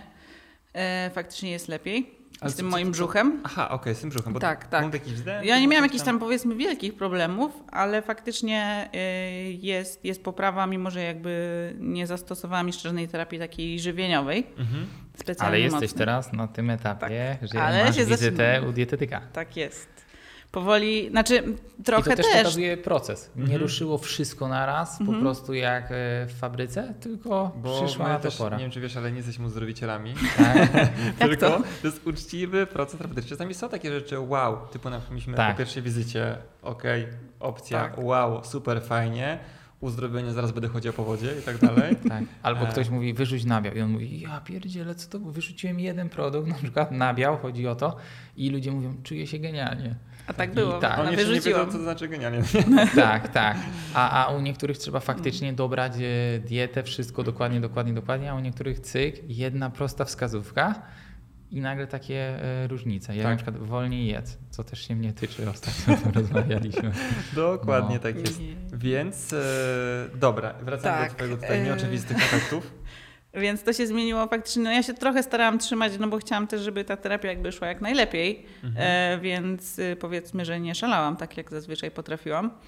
E, natomiast to też wpłynęło wszystko u mnie, e, bardzo się obniżył poziom tego stresu, mam wrażenie, bo ja to też widzę po skórze, bo mi się ten A Z S trochę wyciszył. E, nie całkiem, ale, ale jest poprawa i dla mnie to było bardzo ważne. No zmieniło się na przykład u mnie w ogóle, odeszły problemy oddechowe. Już ich nie było od samego początku, a było naprawdę już ciężko w a pewnym momencie. Co się kryje pod tym słowem? Problemy oddechowe? Ja miałam w pewnym momencie bardzo duże bóle w ogóle tutaj w okolicy, mniej więcej na wysokości mhm. przepony. I faktycznie ten mój oddech był, ja czułam, że ja biorę oddech tylko tutaj mniej więcej, do tego poziomu. I dalej to nie szło. I jakby ja wy, wy, wystarczyło, żebym ja przeszła z samochodu do mieszkania i ja już miałam zadyszkę. Jak ja zaczynałam trening wtedy, to ja miałam po dwóch minutach tętno sto osiemdziesiąt i ja po prostu myślałam, że umrę tam. No i to mi zeszło faktycznie. Też sobie potem zaczęłam te treningi oddechowe robić i, i to jest w ogóle jakaś magia dla mnie. No i bardzo dużo się zmieniło pod kątem mojego postrzegania w ogóle i siebie, i świata, i relacji z ludźmi. Nie wiedziałam chyba, że aż tak mocno to na mnie wiedzie. Trochę też te moje poczucie takiego właśnie tego, że nie mam w sobie już tej takiej kuli, która mnie po prostu paliła i rozrywała i ja nie wiedziałam. I ja się tak po prostu budziłam i to było na zasadzie naprawdę rozrzucania rzeczy po domu z wściekłości, ale nie wiedziałam na co. I tego nie ma. I, i jest faktycznie jakiś taki większy spokój, co jest dla mnie bardzo nowe, więc jeszcze troszkę się z nim oswajam. I byłaś na tańcach. A to zaraz, tego, zaraz tego no, okay. I to, tego... nie, to jest w ogóle już ponad skalę zmiana. Tak, ale na przykład jeśli chodzi o taki też spokój i utrzymanie go, na przykład to medytujesz sobie? Tak, staram się. Jeszcze nie udało mi się dojść do tego, że robię to tak codziennie, systematycznie, mhm. ale faktycznie y, zaczęłam też trochę bardziej czuć siebie i to, co ja potrzebuję, że ja na przykład potrzebuję teraz iść y, do lasu. Jakby bez tego to już w ogóle nie, nie wyobrażam sobie dnia y, i mieć tam tą swoją ciszę i sobie tam pomyśleć, powiedzmy. Y, no i że faktycznie czuję, że to jest ten czas, że już muszę zrobić tą medytację, trochę się tak wyciszyć, czy te ćwiczenia oddechowe. No i staram się jakoś tam tego pilnować, bo to mi faktycznie zaczęło bardzo pomagać. Bo na przykład jakby przed naszą pracą to na przykład zdarzało ci się medytować? Trochę od pewnego czasu próbowałam, ale no, to nie była medytacja, bo ja po prostu nie byłam w stanie usiedzieć. A, okay. Więc to była walka po prostu. Sama ze sobą walczyłam, żeby mhm. wytrzymać pięć czy dziesięć minut. Mhm. No i teraz jest, jest lepiej. A z oddechem wprowadziłeś po prostu wolne oddychanie, nie? To też nie było jakieś mm. super nie wiadomo co. Nie, no coś... tam nie był jakiś nie wiadomo jaki trening, tak. po prostu jakieś tam faktycznie i ten oddech to i przeponę tym, i tak, tak dalej. No. Że, że oddychamy z pauzą, czy to tak, na wdechu, dokładnie. na wydechu, spokojny wydech. I... Tak, znaczy tutaj jakby kluczowe wydaje mi się to, że nam fajnie nawet to poszło, to jakby rzeczywiście robienie tego w dobrej kolejności, no nie? Tak, tak. Bo zaczęliśmy sobie od rzeczy, które cię dojeżdżają, Wróciliśmy sobie przykładowo takiej medytacji, wyciszenia, afirmacji, które są trudne. E, czy tam była koherencja serca, później mm-hmm. było coś tam, jakaś afirmacja stricte chyba nam wjechała, później było coś tam dalej i tak powoli, powoli. I był taki moment, o, to jest dobry moment, więc diagnostyka, wprowadzenie prostych, wiesz, core, trening oddechowy, proste p- p- mm-hmm. patent nad równowagą i tak dalej, no nie? A więc y, takie po prostu dochodzenie sobie do takiego, wiesz, od ogółu, znaczy ja właśnie nie, bo czasami tak sobie wyobrażam to, że taka terapia to jest jak takie, wiecie, że ściągasz tak z, z, z cebulę sobie, tak wiesz, tak, tak, no. Ale nie do końca to pasuje, bo ja czasami się jakby czuję, na przykład jak robimy sobie pracę z Olą, to że tak po prostu bierzesz tą cebulę, bierzesz po prostu, jesz nożem ją, w środek bijasz się i od środka bierzesz po prostu tam ją, rozumiem, nie tak ze mną, że tam przygotowujesz, tak, tylko nie, nie, tak. Tylko bę i po prostu od no, środka. Że to też znowu jest indywidualne podejście, nie? Dla tak. jednego to będzie od zewnątrz obieranie cebuli, a tak. u kogoś będzie trzeba cebulę obierać od, od, od, od wnętrza. Jak ostatnio myślałem sobie właśnie o tej cebuli od środka, to, to, to bardziej mi utwierdzają e, pacjenci, a nawet chyba trzy osoby już mi powiedziało podobne tematy, typu, że a pan wjechał w moje życie z butą. W moją cebulę. W moją cebulę z buta po prostu. Więc tak to sobie trochę wyobrażam, że, no. że jednak takie rzeczy jednak robimy od środka. Nie tak, bo my tą, wiesz, te z wierzchu warstwy cebuli to są te, które my chcemy, żeby broniły to, co tam jest. Nie? Tak. I niech pan to najpierw są... zbierze te zewnętrzne. Pa- pacjenci tak chcą. Tak. Nie? Żeby a na taki, trzeci, żeby... czwarty, no. jak my się zaprzyjaźnimy, to pan dopiero tam pogrzebie. Co, co dzisiaj mówisz o Krzyśku, tak? Że tak, tak. Myślałem, że to będzie na trzeciej tak. wizycie. Pacjentka Krzyśka, tak. Nie powiedziała mu w wywiadzie o pewnych rzeczy. Krzysiu bęk, bęk, bęk i mówi, no No my, myślałem, że tak do trzeciej wizyty zostawimy to, nie? Jak już nie, trochę taki... więcej tak. A my wiesz co, my kiedyś tak robiliśmy, dlatego że jakby wiedzieliśmy, że rzeczy, które są najbardziej problematyczne dla pacjentów, to wprowadzał największy dyskomfort i mówimy, i tak nawet był taki plan z Krzyśkiem, mieliśmy, że dobra, to, żeby to nie, nie wjeżdżajmy z tymi emocjami na pierwszej wizycie, no nie, nie róbmy tego. Albo nie mówmy o tym, wiesz, nie róbmy, wiesz, jakichś akcji zżywieniowych na pierwszej, nie testujmy jedzenia na pierwszej wizycie, no bo pacjent sam pomyślał, nie, po prostu on za, od razu go dojdziemy. Tak, tak, a potem tak. stwierdzam, stwierdziłem, że po prostu jakby, no wiesz, nie po to ludzie do ciebie przyjeżdżają, że po prostu im jakąś wiedzę porcjowa no. na temat ich, no nie, tylko wjeżdżasz od razu. No i że cię znienawidzą, co się może wydarzyć złego. Ty chciałeś dobrze. Tak. To jest najważniejsze, żeby się czuć ze sobą dobrze. Podpisałabym się pod tym. To tak. było wjechanie z buta w moje życie takie e, tak, ale wiesz co, ty już mia- miałaś jakby jechane z buta, dlatego że, dlatego, że byłaś na przykład podczas procesu terapeutycz- terapeutycznego, byłaś na psychoterapii, no nie? Tak, ale ta, w ogóle ta psychoterapia się bardzo zmieniła po tej naszej terapii pierwszej. Jak zmieniła? Powiedz o tym. Bo, bo ona była taka mm, przez długi czas bardzo powierzchowna, bo ja na nią przygodziłam przygotowana mhm. z tematami, które ja omówię przez całą godzinę. Aha. Żeby tak ja wiedziałam, że gdzie ja nie chcę iść. Tak, tak, tak, tak. To był jeszcze taki moment, że ja nawet chyba do końca nie zdawałam sobie sprawy tak świadomie, że ja nie chcę tam iść, tylko to były rzeczy, które, których ja nie byłam w stanie w ogóle pomyśleć sama przed sobą.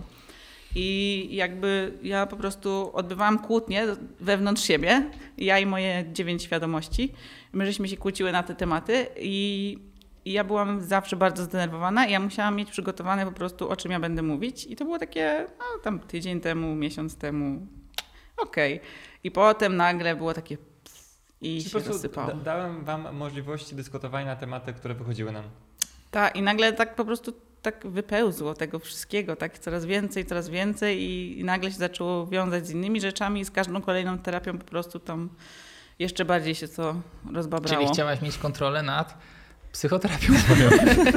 tak, tak, tak to tak, nie? to nie. Ludzie mm. lubią mieć kontrolę nad treningiem, tak. nad terapią i tak. się rozumiem, że wpadają do, do gabinetu i po prostu tak. hej, jakby kontrola tu często, nie je po prostu. Często słyszę takie, że no bo ja miałam wizję tej naszej terapii. Ja mówię, no właśnie, bo to pacjenci często przychodzą z wizją. E, dzisiaj mam trening z Kingą, która była u Krzysia kiedyś i ona mówi, że no kiedyś coś tu ją tam zabolało i ona poszła do projekt masaż do Krzysia i mówi, ale mnie ten skończy pracę i idę na masaż, a tam trafiła do Krzysia. I mówi, ból przeszedł, ale masażu nie było. Moja wizja tej godziny zupełnie była inna. Ja mówię, bo sobie stworzyłaś swój pryzmat, on się nie wpasował w pryzmat Krzyśka i było, wiesz, dysonans. No, ups. Tak, tak. A to nie chodzi o to, żeby po prostu wpasować się w czyjąś tak, wizję pracy, tak, tak, tak, po prostu... No. E, wie pan co, wizję, boli no, mnie szyja i wybierzmy rodzaj terapii, który mi się podoba. Tak. Dzisiaj bańki. Ja bym chciał, tak? żeby pan bańkami tą szyję wyleżył, a jutro na przykład ćwiczeniami, a pojutrze, nie wiem, igły. Nie, ja to mówiłam otwarcie, że już w pewnym momencie nawet chciałam zrezygnować z tej terapii, bo ja byłam na terapii biodynamicznej chyba i tam no głównie ja mówiłam na początku że ja chciałam mieć tak, że ja przyjdę i my sobie wyznaczymy cel i ona mi da kroki i ja będę tą drogą, ja będę wtedy pracować, jakby wszystko zrobię, tylko ja mam mieć cel i ja mam to kontrolować w pełni, że tak będzie. I jakby... Trochę jak w treningu znowu, nie? Że ktoś ci daje plan i ty go tylko rób. No, dokładnie. A tu się okazało, że na psychoterapii to ty miałaś mówić. I dopiero się zaczęła zabawa. Fajnie. I rozumiem, że teraz jakby sobie wędrujecie po jakichś niepoznanych terenach na psychoterapii. Bardzo po prostu wchodzimy w takie rzeczy, że myślę, to, to też było dla mnie takie uderzające troszkę, że myślę, że gdyby nie te nasze terapie, to ja mogłabym do niektórych aspektów w ogóle nigdy nie dojść, bo to było takie, niektóre rzeczy były dla mnie takie oczywiste, ale ja nie chciałam ich do siebie dopuścić, ale inne to w ogóle było dla mnie takie, nie, to mnie nie ruszyło w ogóle, to już dawno zapomniałam, to się nie wydarzyło i dochodzimy do naprawdę takich, jakichś takich bardzo skrajnych w ogóle aspektów tej mojej kontroli, do, do tego, że ja wyjechałam z innego, do innego kraju, żeby kontrolować, co ludzie mówią, żeby ktoś ze sobą nie rozmawiał.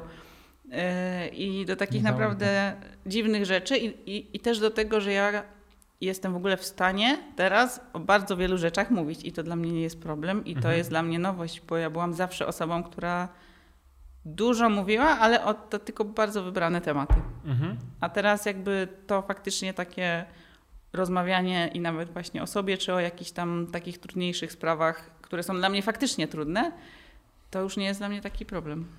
I to jest niesamowicie oczyszczające. U nas się ogólnie, jakby w pracy tak. mówi często no, trudne tematy. Trudne tematy takie, nie ma miękkiej gry. I czasami jak ja się spotykam z znajomymi, którzy nie są fizjoterapeutami i no, jak rozmawiam z wami o takich trudnych tematach i nagle rzucam takimi trudnymi tematami, wiesz, przy piwie i nagle ci znajomi jakby emocje. No to coś się przyszliśmy na piwo, już iść. Halo. Ja, tak? Piwa, tutaj, nie, nie puszczajmy tego. Oglądaj mecz, Artur. Tak. No. Tak. Ale to właśnie chodzi o to, no nie, żeby robić, wiesz, takie konkretne rzeczy, no nie? Jakby też konkretne tak, rozmowy no. prowadzić z ludźmi no. w życiu, żeby tam... Fajnie się... jest też pogadać o bzdurach, no ale jak ma się coś do powiedzenia i wiesz, no... Bzdury są dobre na e, po, początek, no nie? Tak. Spychaj, z tam u ciebie spychaj, dawno się nie widzieliśmy, dobra, dobra, teraz wiesz. I ale wierzysz, no nie? To też jest inaczej właśnie, bo na początek... Ja mam teraz też inne po kampie, na przykład postrzeganie początków znajomości, bo tam z ludźmi się zżyłam bardziej niż z moimi przyjaciółmi po dwudziestu latach i tam trzeci dzień i my wjeżdżamy w takie tematy, że po prostu ja z nikim nie omawiałam tego chyba nawet sama ze sobą wcześniej. No była bardzo ekipa zżyta na kampie. Tak. To jest standardowa sytuacja, nie? Bo mhm. jakby to jest tak, że jakby pokazywaniem po prostu jak rzeczywiście jakby... Um, można żyć w stadzie. Można, jak, jak można żyć, no nie? W sensie tak. jakby jak, jak, czego oczekiwać. Bo wydaje mi się, że jak mamy znajomych najpierw z piaskownicy, później ze szkoły jednej, drugiej, trzeciej, studiów i tak dalej, to jednak w tych naszych stadach próbujemy jakby jakąś hierarchię tworzyć. A na kampie było bez, bez hierarchii jakby. Ci ludzie się integrowali i tak dalej, i tak dalej. A my właśnie czasami, wydaje mi się, stworzyliśmy wśród naszych najbliższych znajomych często fałszywe twarze. Nie? A, a tu się okazało, że trzy e, dni na kampie, tylko były też integracyjne jakby momenty, gdzie dało się, się otworzyć. Człowiek coś wspólnie doświadczył i nagle jesteś w stanie z kimś gadać o takich rzeczach właśnie, gdzie przy tym piwie z kumplem od dwudziestu lat e, chcesz to poruszyć. On, nie, weź w ogóle jedz orzeszki. No to był w ogóle inny poziom tego, jak można się czuć z ludźmi. I ja sobie tak. tego w ogóle nie wyobrażałam i mówię, no jakbym no. była tam pół roku wcześniej, to bym pewnie wracała po południu do domu, mówię blisko, mama, ja nienawidzę ludzi, nie będę z nimi siedzieć. Tak, ale nie byłaś pół roku temu, bo po pierwsze była zima, a po drugie e, pewnie by cię ten temat może nie zainteresował nawet, no nie? Pewnie tak. Tak, więc e, ja ogólnie uważam, że nie ma specjalnie przypadków tutaj. E, jeśli chodzi o czas, kiedy jakby poznajesz konkretne rzeczy, to najczęściej to jest ten moment, kiedy powinieneś to poznać. Jak to nie jest ten moment, to tego nie poznajesz. I tym bardziej, jeżeli jesteś w miarę świadomą osobą funkcjonującą. Wiesz co, ja też zapytam o takie rzeczy... Bab- Inna rzecz jeszcze, bo tak jak Artur o tym mówił, to tak zacząłeś wzdychać tutaj o tych... E, już był taki moment, że jakby wiedziałem, że chcesz coś dorzucić. Tak? A o czym tak. mówił wtedy? To była e, taka sytuacja, że... E, przed największymi przyjaciółmi? To, co teraz mówimy o kampie? Czy chyba, chyba tak, no. Że przed czasami najbliższymi znajomymi mamy te najbardziej fałszywe maski. Tak, tak, no. to było dokładnie tak. A, tak. Tak, bo mi się I też... Tak, sko- a to było miłowolne w ogóle. Mówisz o mnie? Nie. Skąd nie znałeś mnie przecież? Jakie mam znajomych? No jest, to, to, to jest właśnie taki też ciężki temat, który też rozpracowuję sobie troszkę po powrocie takiego odcinania się od pewnych osób i tego, jak to zrobić. Troszeczkę właśnie odpuszczenia kontroli tego, że ja mam brać odpowiedzialność i się wstydzić za innych ludzi, za to, co oni robią, za to, co oni mówią. I to, że ja przed kampem nawet rozmawiałam z jakimiś osobami i ja byłam tak zestresowana tym, że ja tam muszę pojechać. I jakby którą wersją siebie mam być. I ja muszę się nad tym zastanowić i ja muszę Nie. wtedy tak odpowiednio się zaprocesować i co ja tam chcę pokazać. I jak się okazało, że ja tam pojechałam i to wszystko jakby gdzieś zostało i to wyszło tak naturalnie, jakby w ogóle nie miałam czasu się nad tym zastanawiać.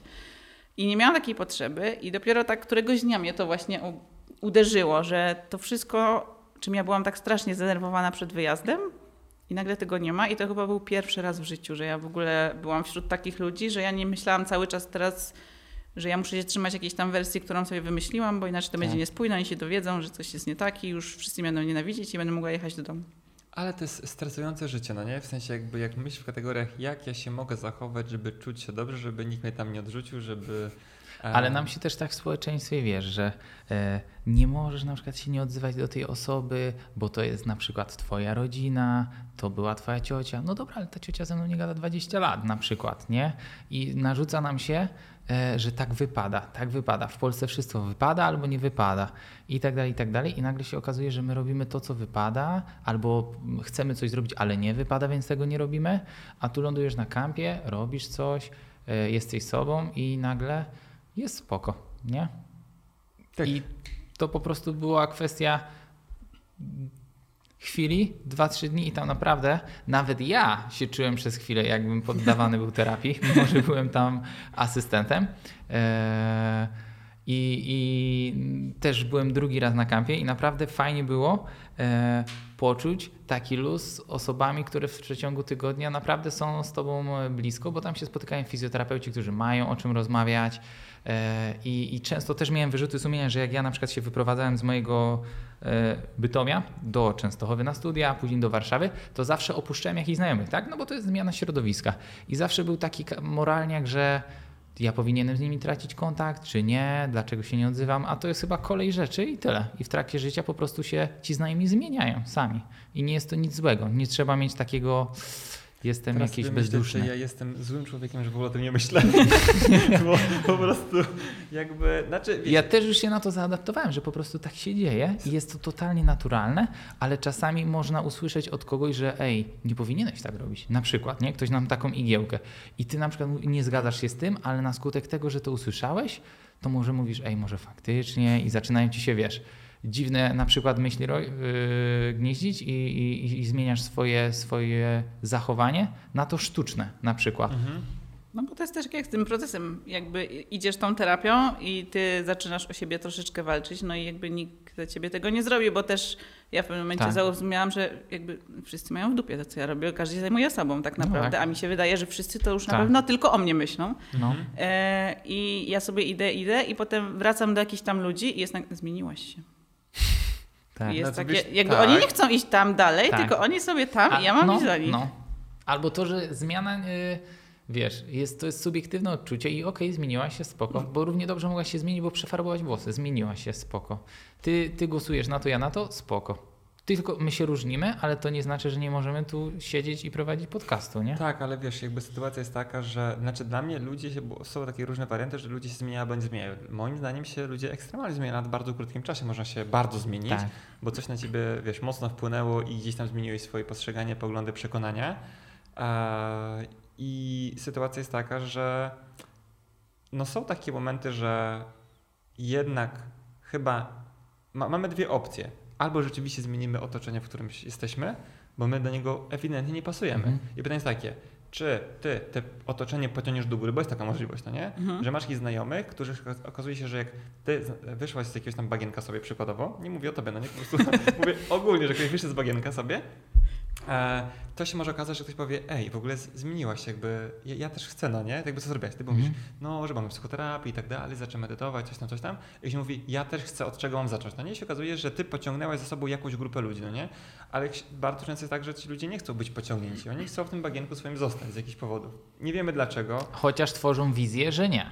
Często to jest właśnie naj, najbardziej... To jest chyba ta My to już właśnie. widzimy, ale często właśnie nie widzi, ludzie na co dzień nie widzą sabotaży, nie? Ja, ja na przykład czasami z kimś rozmawiam i mówię, Boże, jaki sabotaż. Tak. To nie trzeba być psychoterapeutą, żeby to widzieć, nie? Tak, tak, tak. A, a ludzie podczas rozmów nie widzą tych sabotaży u drugich osób i y, tracą energię na pomoc komuś, kto nie chce pomocy, kto chce atencji.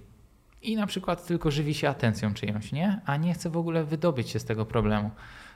I też myślę, że dzięki temu, że ja już takie rzeczy dostrzegam, to też mi łatwiej odpuścić po prostu jakąś relację, a kiedyś być może właśnie próbowałbym swój czas tracić na pomoc komuś, kto de facto ode mnie jej nie chciał, tylko chciał mojej uwagi i tak dalej, i tak dalej. No więc też się cieszę, że to mam ze sobą. Tak, to jest fajne, ale czasami rzeczywiście można gdzieś tam podjąć próbę, że hej, że nie wiem, jak to już to są nasi znajomi albo przyjaciele, no to teoretycznie jest sytuacja taka, że możemy im mówić wszystko, przynajmniej tak powinno to wyglądać, tak. Więc nie powinien się też obrazić typu hej, jakby nie wiem czy zauważasz, ale patrz, ja też tak miałem, no nie patrz, teraz tak nie robię, bo robienie rzeczy takie takie chyba nie jest specjalnie w porządku. No ja takie na przykład nie wiem, że tam e, określanie się jako ofiara na cały świat i tak dalej, że zwalanie win na wszystkich, mówisz, to chyba nie jest w porządku, bo jednocześnie jakby co, co z tym zrobisz, nic z tym nie zrobisz, więc może po prostu warto było wziąć odpowiedzialność za to i coś z tym zrobić. I ktoś powie, kurde, jakby fajnie. Znaczy, może się okazać tak, że ktoś powie, że nie widzę tego, ale zostawisz go z tą myślą i się okaże, że on gdzieś tam za miesiąc, dwa to będzie kiełkowało i powie, kurde, jednak to była racja, coś z tym może zrobię, żeby gdzieś tam im podjąć próbę taką, żeby na przykład nie zrywać kontaktu od razu, przykładowo, bo to chyba też nie jest mm-hmm. dobre, tak powiedzieć, że hej, wiesz co, jakby może warto byłoby popracować nad tym. Ktoś powie, że okej, okay. tak. I wtedy się okazuje, że masz dalej tych znajomych, bo oni ewoluowali tak samo jak ty, jest jakiś proces ewolucji, a czasami po prostu a, nie mamy umiejętności, narzędzi, albo po prostu nie pomożemy danej osobie. Ona sobie zostanie w danym miejscu, a ty sobie idziesz dalej, w innym kierunku. I to chyba też jest w porządku. No. I to nie znaczy kłótni między tymi ludźmi, nie? nie? To po prostu znaczy odłączenie się. No, ale to chyba też zależy od tych ludzi trochę.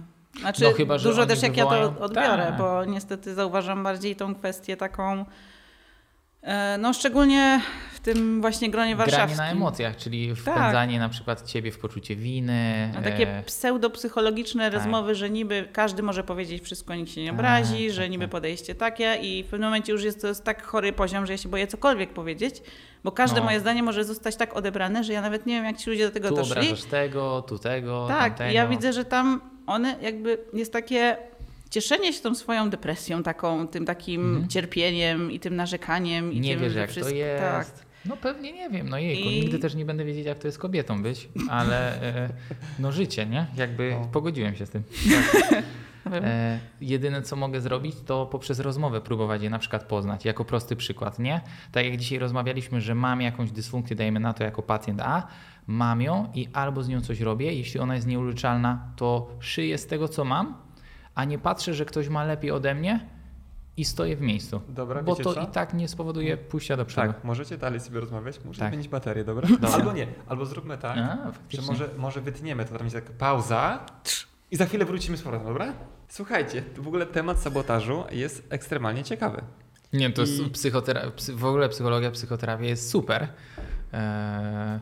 I fajnie byłoby dostrzec, dlatego tak, czym jest w ogóle sabotaż? Jak, bo ktoś to ogląda sobie na przykład tak. mówi, o czym my ogólnie pierdzielę, jaki jest sabotaż i tak dalej.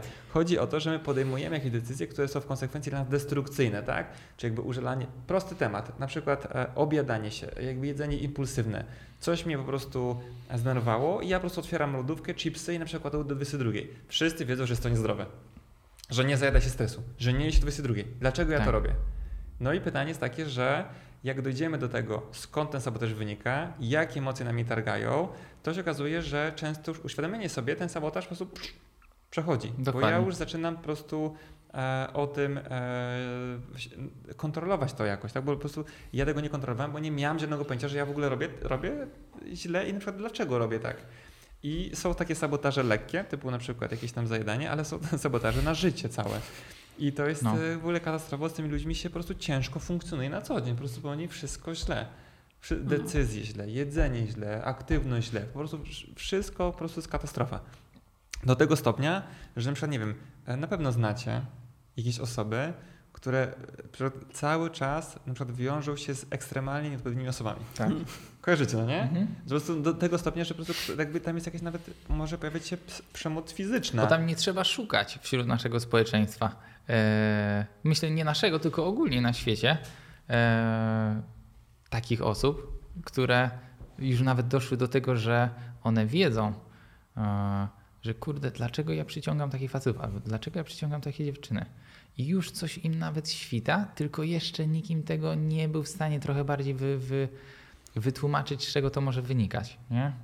Znaczy takie dojście, znaczy my ogólnie mamy o tyle komfortowe, że kinezjologicznie po prostu idziemy drogą na skróty, po prostu lifehacki życiowe. Ale wiesz, to jest trochę tak, że ja na przykład jak mówię, kurde, jak to jest, że lodówka działa, nie? Że patrz, dotykasz lodówkę, jest ciepła, a w środku chłodzi. I wchodziłem i czytałem jako dziecko.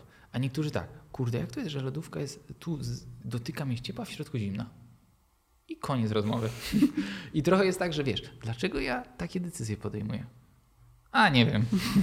I, i, i nie ma tego dalszego choćby zakotwiczenia się, szukania, szukania. Być może u, y, najpierw w internecie, poprzez książki różne i tak dalej, a później udanie się do specjalisty, bo bez tego nie ma szans, nie? No. Czasami wiesz, czasami się okazuje, że nawet może być szansa, bo e, na przykład zdarza mi się czytać jakąś książkę, przykładowo, i się okazuje, że czytam sobie jakiś rozdział, mówię, no nie, no dobrze, to, to jest ona, no nie? Przecież tak, no. To jest dokładny opis takiej osoby, a potem jest na przykład rozwiązanie, na przykład dlaczego. I to rozwiązanie na przykład jest po prostu tej osoby, tak. Nie? Że na przykład, nie wiem, temat e, choćby na przykład ćwiczenia, trening siłowy. To trening siła to jest jakby taki pierwiastek tak. głównie męski, no nie?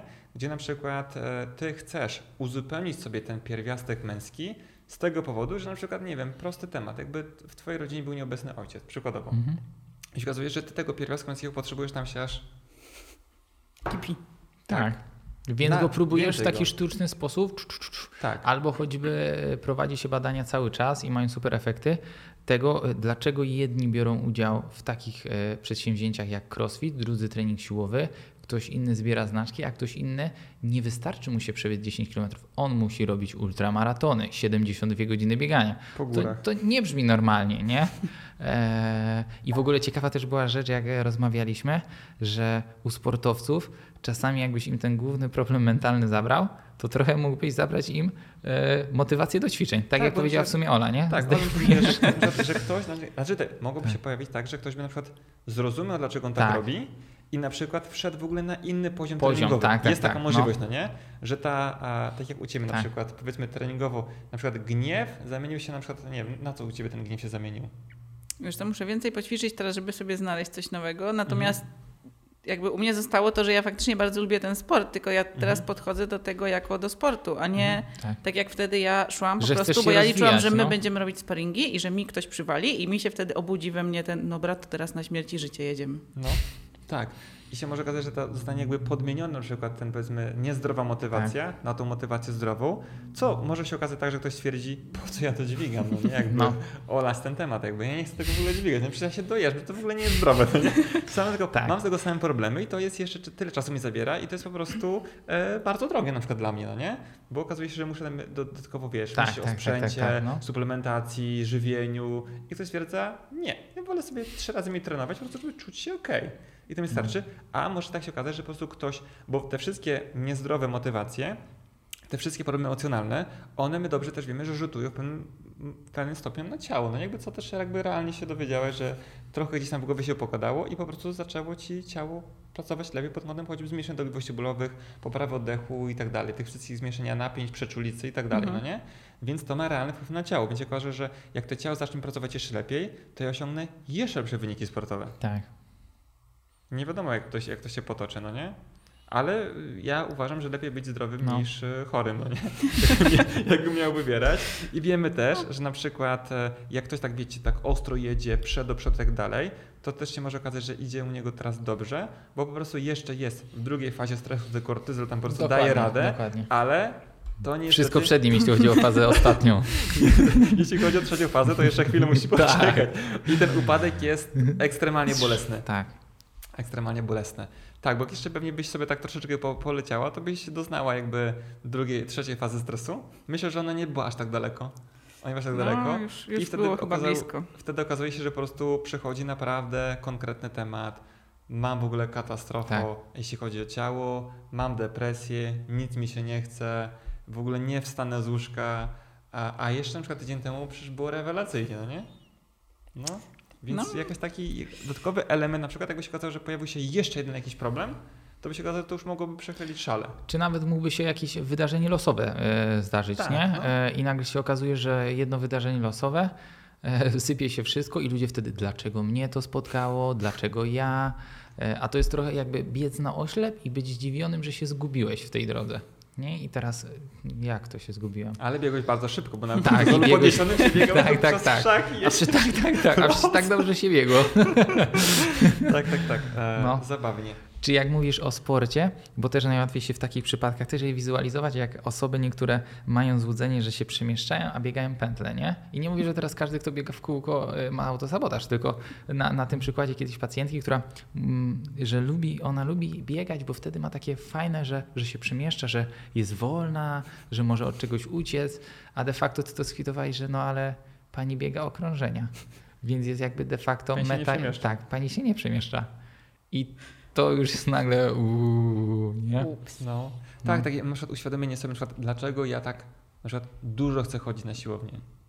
Dlaczego ja nie chcę spędzać tego czasu w innym miejscu, no nie? To jest ze znajomymi, no. z rodziną i tak dalej. I to jest na przykład okazja, że siłownia jest bezpieczna, bo tam nie poruszamy tematów, które mnie bolą. Tak. I mam inne, taki, mam takie inne swoje problemy, o których tu mówiłaś, ale taki, one są do zapanowania, no nie? Jakby da się to ogarnąć, w sensie nie, tam też było też bardzo dużo ludzi ze swoimi bardzo dużymi problemami i tam było takie grono wzajemnej adoracji, użalania się nad sobą. Razem z takim złością i rzucaniem po prostu ciężar.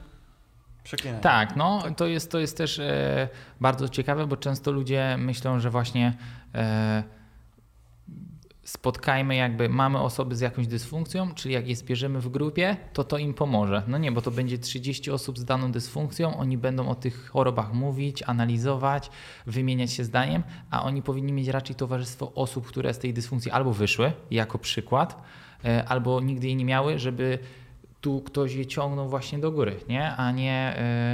Yy, bo wtedy się te osoby złudnie czują dobrze wśród takich samych, nie? Ale mają za chwilę e, poczucie bezsilności. Są tam takie osoby, które, które czują, się, e, czują się źle na przykład, ale ktoś ma gorzej, więc mi nie jest już aż tak, tak źle. Tak, no. To co dziś no. sobie rozmawialiśmy o tym. Tak? Ale to tak, też jest tak, że ja tam czułam taką presję, że jak ja miałam na przykład dobry dzień i ja się czułam trochę lepiej, to jak ja szłam tam, ja czułam takie, że ja muszę teraz uciąć to i ja wracam do tego, do tej mojej nienawiści i hejtu i generalnie wszyscy są... A myślę, że byłoby tak, że ktoś by jakby zobaczył ciebie typu Ola, gdybyś na przykład weszła po prostu... Suknia o, ale, w kwiatki, ale, ale, nie? Ale, ale, czuję się, ale czuję się dobrze. A ty mówisz, przestań tak, nie mów tak, im czuły się gorzej. Dobrze w tym tak, kraju? W jak w tym kraju? W tym kraju ci jest dobrze? Przy tych rządzących ci jest dobrze? No, była tak, no, tak, bo dokładnie. Jest, wiesz, sierpień, trzydzieści stopni, ale nie w tym kraju. Nie, bo jak się dobrze, się nie wdarzyło. Nie masz urodzin, nic się nie wdarzyło, po prostu masz zwykły dzień, nie czuj się tak. dobrze. Inni mają po prostu lepsze dni, się czują normalnie. Tak. A ty masz po prostu średnie dni, się czujesz dobrze. Wiecie, bo to jest taki e, odwrotność myślenia tego, na przykład jak Jak sytuacja jest taka, że e, jak się czujesz? Nie jest źle, bo nie mają gorzej, no nie? Tak. Wiesz, no, i, i, tam, i to jest normalne. To jest no. standardowy tekst. Albo u nas, że jak ktoś mówi, że wiesz, e, jestem dobrze wykształcony, zrobiłem to, to, to, chwali się. On się chwali. Nie no, chwalić się możesz, kiedy się gloryfikujesz za coś, co nie jest... E, adekwatne, nie? Chwalenie jest dobre, no jeśli tak. to nie jest przesadna pycha, tego, no nie? Tak, to jest po prostu tak, tak. typu... Wow, w ogóle patrzcie, w ogóle skończyłem studia, mam dobór pracy, dobrze zarabiam, dużo pracuję, jest jestem szczęśliwy. Chwali pięta. To... tak, ale zobaczcie, że na przykład... I skromność znowu druga udawana, czyli wiesz, też chcesz się czymś pochwalić i tak dalej, ale udajesz skromnego, bo, tak, bo nie wypada się chwalić i wpadasz no. w skromność i w ogóle tam w mózgu ktoś mówi, Jezu, kupiłem sobie betę, abym się przejechał i niech wszyscy widzą. Co w tym złego? No po to one są produkowane, nie? No. Ale nie, trzeba być w Polsce skromnym. Tak. Żeby mi Ktoś nie przejechał gwoździem po tej becie. No i co teraz mówisz, że jesteś w miarę szczęśliwą osobą i nie chodzisz na treningi? Chcesz to powiedzieć? To znaczy jeszcze nie, nie zaczęłam, tak nie, nie, nie wjechałam z powrotem w treningi tutaj stacjonarnie i no ale też wiecie? Sytuacja życiowa mi się zmieniła na tyle, że nie wiem, czy dam radę, ale na Aha, pewno... Aha, czy tak to wygląda? Nie wrócę już tam. Mam nie, wrócę, wrócę na pewno. Wrócę w jakimś tam stopniu, myślę sobie, dwa razy w tygodniu może. Natomiast mi się też zmieniły trochę priorytety, no bo jakby ta terapia nasza i ta moja praca nad sobą zadziałała po prostu lawinowo na wszystko, włącznie właśnie z tą moją pracą, ze studiami, ze wszystkim, jakby z moim celem życiowym, yy, więc teraz trochę inaczej na to patrzę yy, i trochę nie chciałam, trochę się boję chyba, że jak ja wrócę do swoich starych rzeczy, to ja wszystko sobie zaprzepaszczę troszkę. A, nie, myślę, tak. że na pewno nie. Na pewno, Sysną, na, jak wiesz, dementor w Harry Potterze. To jest taka sytuacja, że wiesz, jak się żywisz zdrowo i raz na miesiąc jesz maka, to się nic nie stanie. Aczkolwiek ale... ja zjadłem no. jakiś, jakiś czas temu K F C po prostu zjadłem raz po prostu, a to po prostu straszne rzeczy mi się na skórze zrobiły. tylko, tylko raz, no nie? I wiesz, jakby mówię, co się może wydarzyć, no nie? A, wiesz, dobrze ci tak. Na łokciu plama, po prostu mówię, kurde, kiedyś odżywiałem się średnio w czasie lice, studiów, no to nic się nie działo specjalnie. No. Albo ja byłem na tak niskim poziomie, że co się mogło gorszego stać. Organizm nie miał siły na wytwarzanie plam. Zero. Ojej, zabawnie. No nie, znaczy jest też u mnie tak, że ja się trochę boję teraz, na jakim jestem poziomie tego, tej swojej samoświadomości troszkę, bo ja jestem też osobą, zawsze byłam taką bardzo w skrajności. Ja musiałam mieć sto procent, albo jak byłam na diecie, albo ja się trzymam w sto procent tak w chory sposób, po prostu co do grama, do godziny, a jeżeli ja sobie raz popuszczę, to już jestem taka, dobra, to już tam jedziemy w to. I Idziemy. wtedy i kompletnie się wszystko sypało wtedy. Ja też tak miałem. Czasami też mi się tak zdarza. Popularny, najbardziej dzień. popularny problem, który prowadzi często u kobiet do głodówek na przykład, nie? I później no. zaburzeń metabolicznych, czyli wszystko albo nic, sto procent albo zero procent. Wiesz, ja wstaję przykładowo, napracowałem się troszeczkę dnia wcześniejszego i wiesz, zawsze praktycznie wstaję siódma. No. I wiesz, na przykład wstaję dziewiąta trzydzieści i obijam się do jedenastej, mówię, ten dzień jest stracony. Nic już dzisiaj nie zrobię. Tak, no. Dzisiaj już nic nie osiągnę. No. Ale tak, tak jest. Masz, wiesz, dziesięć tak. godzin na nie. Wszyscy może... mnie wyprzedzili w tym czasie. Nie, Boże, jak ja bym wstała o dziewiąta trzydzieści, to już kiedy, jakby wcześniej, ja już bym była tak, tak zła, ale byłabym tak wściekła, że już cały dzień straciłam po prostu, że jak można w ogóle tak swoje życie marnować, że ja tyle śpię. No. Wiesz co, mi się spodobało, że tak mówiłem sobie o takich rzeczach, e, znaczy tak, jeszcze jedna rzecz, e, możesz sobie wrócić na treningi, na pewno nikt cię nie ściągnie do dołu, także nie, nie, nie powinno tak się, to myślę, że to wręcz przeciwnie, to trzeba naprawdę e, mocno postawić, wchodząc sobie na jakiś pewien poziom, jakby samoświadomości, myślę, że trzeba się naprawdę postarać, żeby zjechać do dołu. No bo to już będzie takie bardzo sprzeczne z tobą, no nie? Na przykład jakbym teraz powiedzmy, e, no to, to, to nie jest proste, to trzeba małymi krokami, tak się tam rzeczywiście gdzieś tam wejść, dać się użalać i tak dalej, albo coś takiego musiałoby się wydarzyć. Więc myślę, że jak sobie nawet byś wróciła częściej niż dwa razy w tygodniu, to pewnie nic by się e, nie stało. Ale z takich rzeczy nieoczywistych, o których e, tutaj rozmawialiśmy, to ja myślałem, że powiesz ten temat, dlatego mi się, mi się on bardzo spodobał. Jak mówiłaś po prostu, że ale fajnie w ogóle, jak zeszło ze mnie sporo rzeczy, to mnie się pies zaczął słuchać. To było no mega tak, ciekawe. Serio? To no. ja o tym nie słyszałem. No. To prawda. To A na jednym zmiana. kursie byłem z fizjoterapeutką właśnie zwierząt i ona mówiła, że w ogóle w większości to trzeba pracować z właścicielami psów. Tak. Mówi akurat na, na przykładzie psów, zwierząt. A zwierzę to jest tylko ten, wiesz, yy, dysfunkcja trzeciorzędowa, która tak. dostała rykoszetem. No i dla mnie to był w ogóle, co? No naprawdę, ja widzę po sobie po prostu, był taki moment po prostu romantyczny z naszym pieskiem. Jak ze mnie zeszło sporo rzeczy, to było inny zwierzę, inny, inny zwierzak, no nie? Szok. No, to jest duży obraz taki, no. jakby też trochę zwróciłam na to uwagę, no bo już w pewnym sensie mojej świadomości tego, jak to działa, to już też trochę yy, wiedziałam, że tak może być. No i dość mocno mnie to urzeszyło jeszcze, jak usłyszałam, że to ten mój pies może być takim trochę odbiciem tych moich no. problemów. Tak ja sobie pomyślałam, ja Boże kochany. Oj, a ten pies tak, wiesz, nogami do góry. No, a to był naprawdę ciężki przypadek psa, więc jest, różnica jest niesamowita, mimo że ja jakby żadnej pracy z nią nie wykonałam. Mhm. Mi na przykład się zauważyłem, jak będę też na kempie, no nie, bo na kempie były osoby, które były w miarę dobrym stanie, a były też osoby, które były w kiepskim stanie, no nie, i wtedy był też Soci, no nie, i ja kiedyś myślałem, że po prostu on na przykład słucha się mnie lepiej, no nie, niż innych, ale się okazuje, że nie, on się słucha osób, które... Zdrowszych. Zdrowszych, no nie, i bez wow. kitu na przykład. Kilka osób było takich, że wiesz, do mnie siad, coś tam, dupie ich ma, nie za przeproszeniem. Albo kilka osób, które na przykład, wspomniana Natalia, która była, zawsze chciała być, wiesz, jakby, ja chcę być modelką, chcesz modelką? I ja mówię, nie, ty to nie nadajesz się, bo ty jesteś w dobrym stanie, odejdź, no nie? I rzeczywiście, że ona się bawiła z Soczym, no to wszystko, nie? Jakby każda komenda. Wow. Każda komenda, bo rzeczywiście ty nie masz dużo problemów i teoretycznie jakby... I wiesz, jak nie masz dużo problemów, ty jednocześnie jesteś bardziej pewną osobą siebie, e, z wyższą samooceną i tak dalej. Pewnie masz inny ton głosu, tych tak, komend tak. i tak myślę, dalej. Że, myślę, że takie rzeczy zwierzęta wyczuwają po prostu, mhm. więc z automatu robią co, no. co mówisz, no nie? No. A są takie osoby, które po prostu wiesz, no jak widzę, moglibyśmy zrobić tak, to jest w ogóle mega diagnostyczny temat. Znaczy ja na pewno zauważyłem, że u osób, które są bardzo takie panikujące, wszystkim się przejmując tak hiper, hiper, hiper, to pies jest dokładnie tak samo, że jest taki pobudzony i tak dalej, i tak dalej i nagle się okazuje, że jak przejmie go na przykład na okres wakacji tej osoby, ktoś inny, to pies w ogóle nie? Też się robi wychillowany i tak dalej, i tak dalej, a wcześniej też był taki ciągle współczulnie rozkręcony, no, no tak jak jego w sumie towarzysz główny. Tak, tak. Ale teraz zauważyłem na przykład, bierz, bierzemy sobie teraz dziesięć osób, i się okazuje, że bierz jakiegoś w miarę okumatego psa i e, no, mogło być na przykładzie swojego szczeniaka, no nie? Że po prostu on przychodzi do e, osoby, która jest najsłabszym ogniwem i ją wykorzystuje. W sensie oprócz takiej dominacji fizycznej, bo tam przyklei się od nogi, będzie chciał zgwałcić, no nie? To jeszcze taki typu głasz mnie, bo jesteś wiesz, słaby. Tak. Nie odmówisz mi i tak do dalej. Do tego służysz, po to się urodziłeś. Tak. Koty tak robią. No, też, no, to jest duże generalizowanie. Oczywiście my bardzo tak, to generalizujemy. Ale mój kot też się zmienił w stosunku do mnie. Serio? Tak.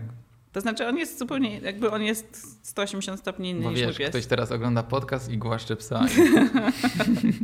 O ty. Wiesz, czy na przykład tak powiesz, chodź piesku, tutaj pogłaszczamy się, no nie? To spoko, ale wcześniej po prostu jak nie masz ochoty głaskać, on mówi podchodzi i głasz mnie tutaj. Chodzi o luźną obserwację. Ja na przykład tak. widziałem, że na, nasz pies w rodzinie na pewno najmniej szanował e, naszego najmłodszego brata, nie?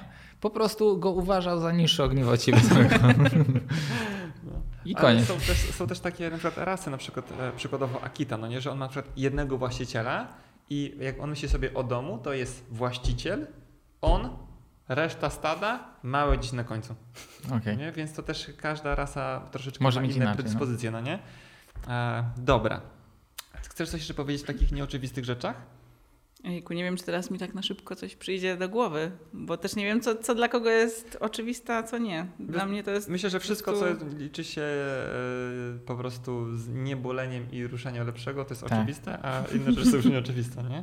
No nie, no u mnie jakby ta zmiana mentalna w ogóle jest chyba największa. To, że właśnie ja mam... Jakby zupełnie inaczej mi się rozmawia z ludźmi, zupełnie inaczej mi się podchodzi do ludzi. Ja nie jestem też tak potwornie, straszliwie spanikowana na samą myśl, że ja bym miała z kimś porozmawiać, a nie daj Boże jeszcze z kimś, kogo nie znam. No bo przecież jakby ja nie mam na tyle dużo danych, żeby wiedzieć, co ta osoba odpowie na każdy mój tekst, żebym ja mogła to skontrolować.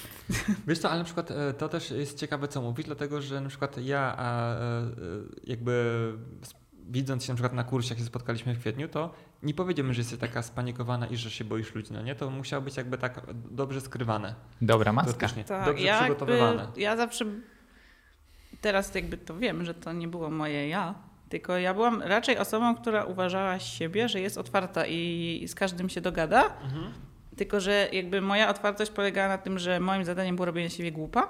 Dopasowywanie zawsze. się, tak? I ja byłam zawsze dopasowana i tak jak mi bardzo dużo ludzi mówiło, że ja jestem dobrą osobą właśnie do kontaktu, wyjeżdżania czy coś, bo ze mną się nikt nie kłóci i nikt nie robi problemu, ale to dlatego, że ja jestem taka, że ja robię wszystko dla wszystkich. W sensie, mhm. jeżeli ktoś do mnie zadzwoni i jest, nie wiem, sześćset kilometrów stąd i powie, że jest chory i chce zupę, to ja wstaję, rzucam wszystko, jadę i mu tą zupę zrobię. Nieważne, co tak. jakby, że mi się tutaj, że mnie zwolnią też, czy coś. Tak, to jest mega częsty też problem w ogóle w naszym kraju, że ktoś nie tylko się próbuje wpasować, ale właśnie no to jest przecież męczące, a często kobiety mają coś takiego, że właśnie całe życie przy kimś i tak dalej, i tak dalej, a ten ktoś zajarzył, ej, ona nagle jest na przykład na każde zawołanie i tak dalej, i tak dalej. I się okazuje, że nas to zaczyna kosztować nie tylko już później zdrowie mentalne, najpierw zdrowie mentalne, a później jeszcze fizyczne dodatkowo i jedno z drugim yy, i ciężko z tego wyjść, bo my na przykład boimy się, że jak nie pojadę mu tej zupy nalać na przykład, to on mnie przestanie lubić. Dajmy no. na to. Taka, taka, taka może być yy, równanie nam w głowie się tworzyć, że, że taka będzie reakcja tej osoby, nie? Brak tego, tego zdrowego egoizmu. Tak. To, co mi się jeszcze podoba po ostatnim naszym spotkaniu, tak sobie obserwowałem sobie ciebie dzisiaj i no w sumie dzisiaj, to to, że po prostu mam w ogóle zdjęcia, pokażę ci później, Oli, dwa są rewelacyjne. W sensie przed terapią, porobiliśmy no. ostatnio terapię, której niestety przykro mi, ale nie, nie graliśmy wam, bo już to było już za dużo. Jeśli chodzi nawet o mój kanał, jeszcze, to już jeszcze na razie nie chciałbym być wykluczony po prostu z grona fizjoterapeutów, bo robiliśmy sobie standardowo po prostu ca- cały taki protokół z tipsu mhm. I, i to, że na przykład nie uśmiechasz się na siłę. Nawet no, dzisiaj, no nie, że tak sobie siedzisz, po prostu tak sobie siedzisz, bo ona miała tak, że po prostu cały czas po prostu... Przez zaciśnięte zęby. No takie, wiesz, że jestem taka, taka zadowolona, cieszę się i ale nie mówię, no, super, patrz, dobrze wyglądasz, po prostu jakby widzę, że ty się tam skonałeś, że po prostu... Żwacze ci zmalały, jak się, od tego nie że jak się nie chcesz śmiać, to się nie śmiejesz. Tak. Po prostu, jak ci się chce śmiać, to się śmiesz, no nie? Jak ci się nie chce śmiać... Ale też nie. Ostatnio rozmawialiśmy, że w niektórych środowiskach znajomych na przykład cisza oznacza, że jest co? Nudno, słabo i tak dalej, nie? Bo, bo ja mam teraz znajomych i kiedyś też właśnie na tym nasza paczka e, tym się, to było w niej fajne, że było pięć osiem osób, była cisza w towarzystwie i to było spoko, bo na przykład tam był fajny krajobraz, a często my jesteśmy, e, tak mam jakoś ułożone w głowie, że skoro jest cisza, to się rozmowa nie klei i to już jest dyskomfort, to już jest, jesteśmy nudni, jesteśmy niepasujący, nie? A nie, jest po prostu cicho i jest przyjemnie. A jak ktoś będzie chciał, to się odezwie, a jak nie, to wiesz, będzie dalej cicho. Są takie osoby, które na przykład jak będziesz, możecie obserwować sobie, że jak jest na przykład cisza, to one biorą na klatę to, że to towarzystwo fajnie byłoby zabawić jakoś, to nie? I wiesz, cały czas... Jeśli tam... się nie klei, to okej, okay. Ale czasami ta cisza jest najfajniejsza, że właśnie to rozmowa byłaby czymś, ej, bądź cicho, bo ale... jest fajny zachód słońca na przykład, nie? Tak, wiesz co, tylko że na przykład to, co chyba nawet kilka razy z Maćkiem poruszaliśmy już, tak mi się przynajmniej wydaje, a może nie, a że jest to na przykład związane z tym, że te głosy wszystkie dookoła plus twój głos to są takimi głosami zagłuszającymi, wiesz, mm-hmm. rzeczywiście jakiś tak, głos tak. z środka, no nie? Więc jak się okazuje, że jest trochę za cicho i ja też nie mówię nic i nie ma radia i nie ma telewizji. I jest tylko głos w twojej głowie. Jest w twojej głowie głos typu, tak, to się okazuje, że... Wstałeś o dziewiąta trzydzieści, ten, ten dzień jest już muszę wykorzystany. Coś, muszę coś powiedzieć, bo po prostu niedobrze mi ze sobą, wiesz, w ciszy. No, tak, tak, tak. Na pewno znacie osoby typu... Nie a... lubię medytować, bo... No, to yy, wiesz, mówisz medytację, nie, nie dla mnie, nie dla mnie. Tak, i nie chodzi o religię, nie chodzi o takie rzeczy, tylko po prostu nie, bo jak ja, ja nie mogę w miejscu, ja coś tam i, i tak jest właśnie, że to jest mega dla ciebie, tylko powinnaś zacząć, nie wiem, od trzydziestu sekund. Tak, tak. Wiesz, no to, dobra, medytować, co mam robić? Tak. Starać się nie robić nic. No, albo jedną ja rzecz. Ja nic nie robić, no nic, co? Tak. Nic nie robić, nie dam rady, ile to wolno oddychaj. Tak. I telewizor włączony jest no. tam. No, ale co tak, wiecie, to jest standardowa sytuacja, przecież u nas jakby e, radio, telewizor w tle. No to jest standardowa sytuacja, no nie? Tak. Ja lubię, pamiętam jak jeździłem na, e, w różne miejsca w Polsce i kiedyś korzystałem sobie z aplikacji BlaBlaCar. Najczęściej byłem kierowcą, ale mówię, będę jechał sam, wezmę kogoś, będzie fajno, nie? No i tam w BlaBlaCarze była e, opcja, nie wiem czy tak jest teraz, bo ta aplikacja zmieniła się, ale kiedyś była taka sytuacja, że można było wybrać e, jaki panuje u ciebie w samochodzie, wiesz, spoko. Co się dzieje, no nie? I na przykład tam było do znaczenia, że, że słucham muzyki na przykład, mm-hmm. rozmawiamy, można nic nie mówić, lubię, lubię tak. jak nic, nic nie mówi, no nie? No. Że można nic nie mówić, jakby to też jest fajne, bo czasami po prostu ściągasz kogoś, pamiętam jak mi Aga mówi, jak jeździła na medytację ignacjańską i tam wiesz, siedem dni w milczeniu i się okazało, że po prostu e, opowiada historię takiej kobiety, gdzie po prostu na medytacji ściągnęli z niej po prostu brzemię ciągłego mówienia. I z niej po prostu tak zeszło, że mówi, to ja nie muszę gadać cały czas? Ja nie muszę mówić? Nie muszę zabawiać ludzi? No. I się okazało, że dobrze było, zaczęło się z tym robić, no nie? Więc to też jest taka a, informacja, że nawet może pewnie było komuś powiedzieć, no nie? Typu, hej, jakby jak nic nie mówisz, to też jest okej. Okay. Tak. Ja mówię, naprawdę? Można tak? Da ale się fajnie, tak? Wow.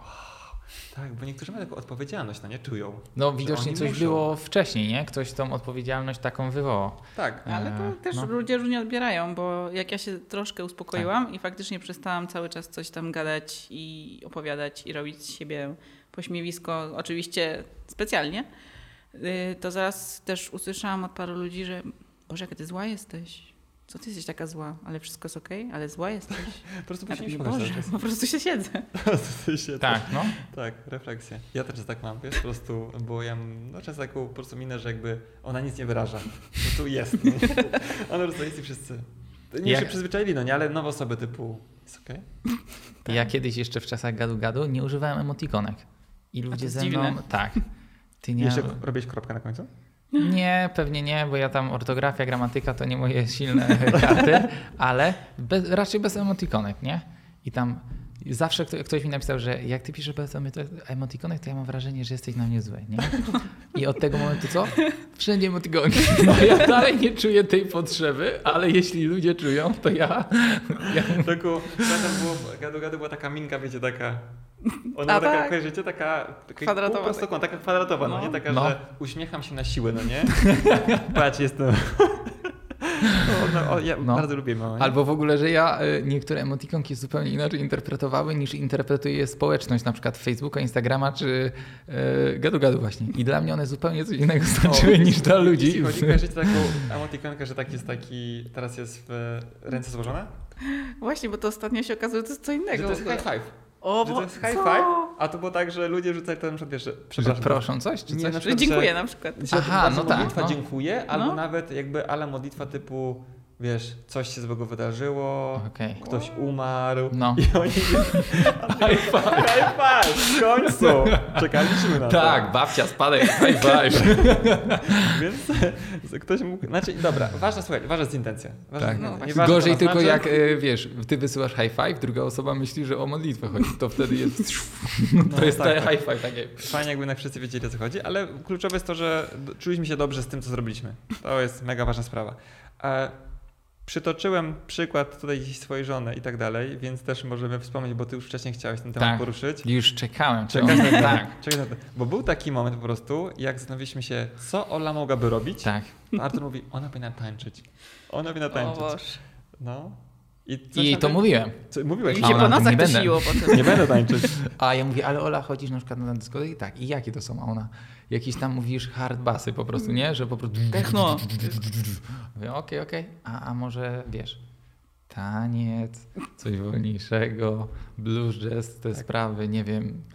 I co się stało, że w końcu po prostu, pomimo tego, że Artur nie powiedział ci, że chyba, że... Powiedziała po fakcie dopiero. Ja ale... byłam na tańcach, a ja tak. mówię, co ty gadasz? No i to nie na taki, wiesz, nie tak, że się popansowała w szkole, tylko się Ta, po prostu... Na grubo poszło. Po podłodze. Tak, tak, tak.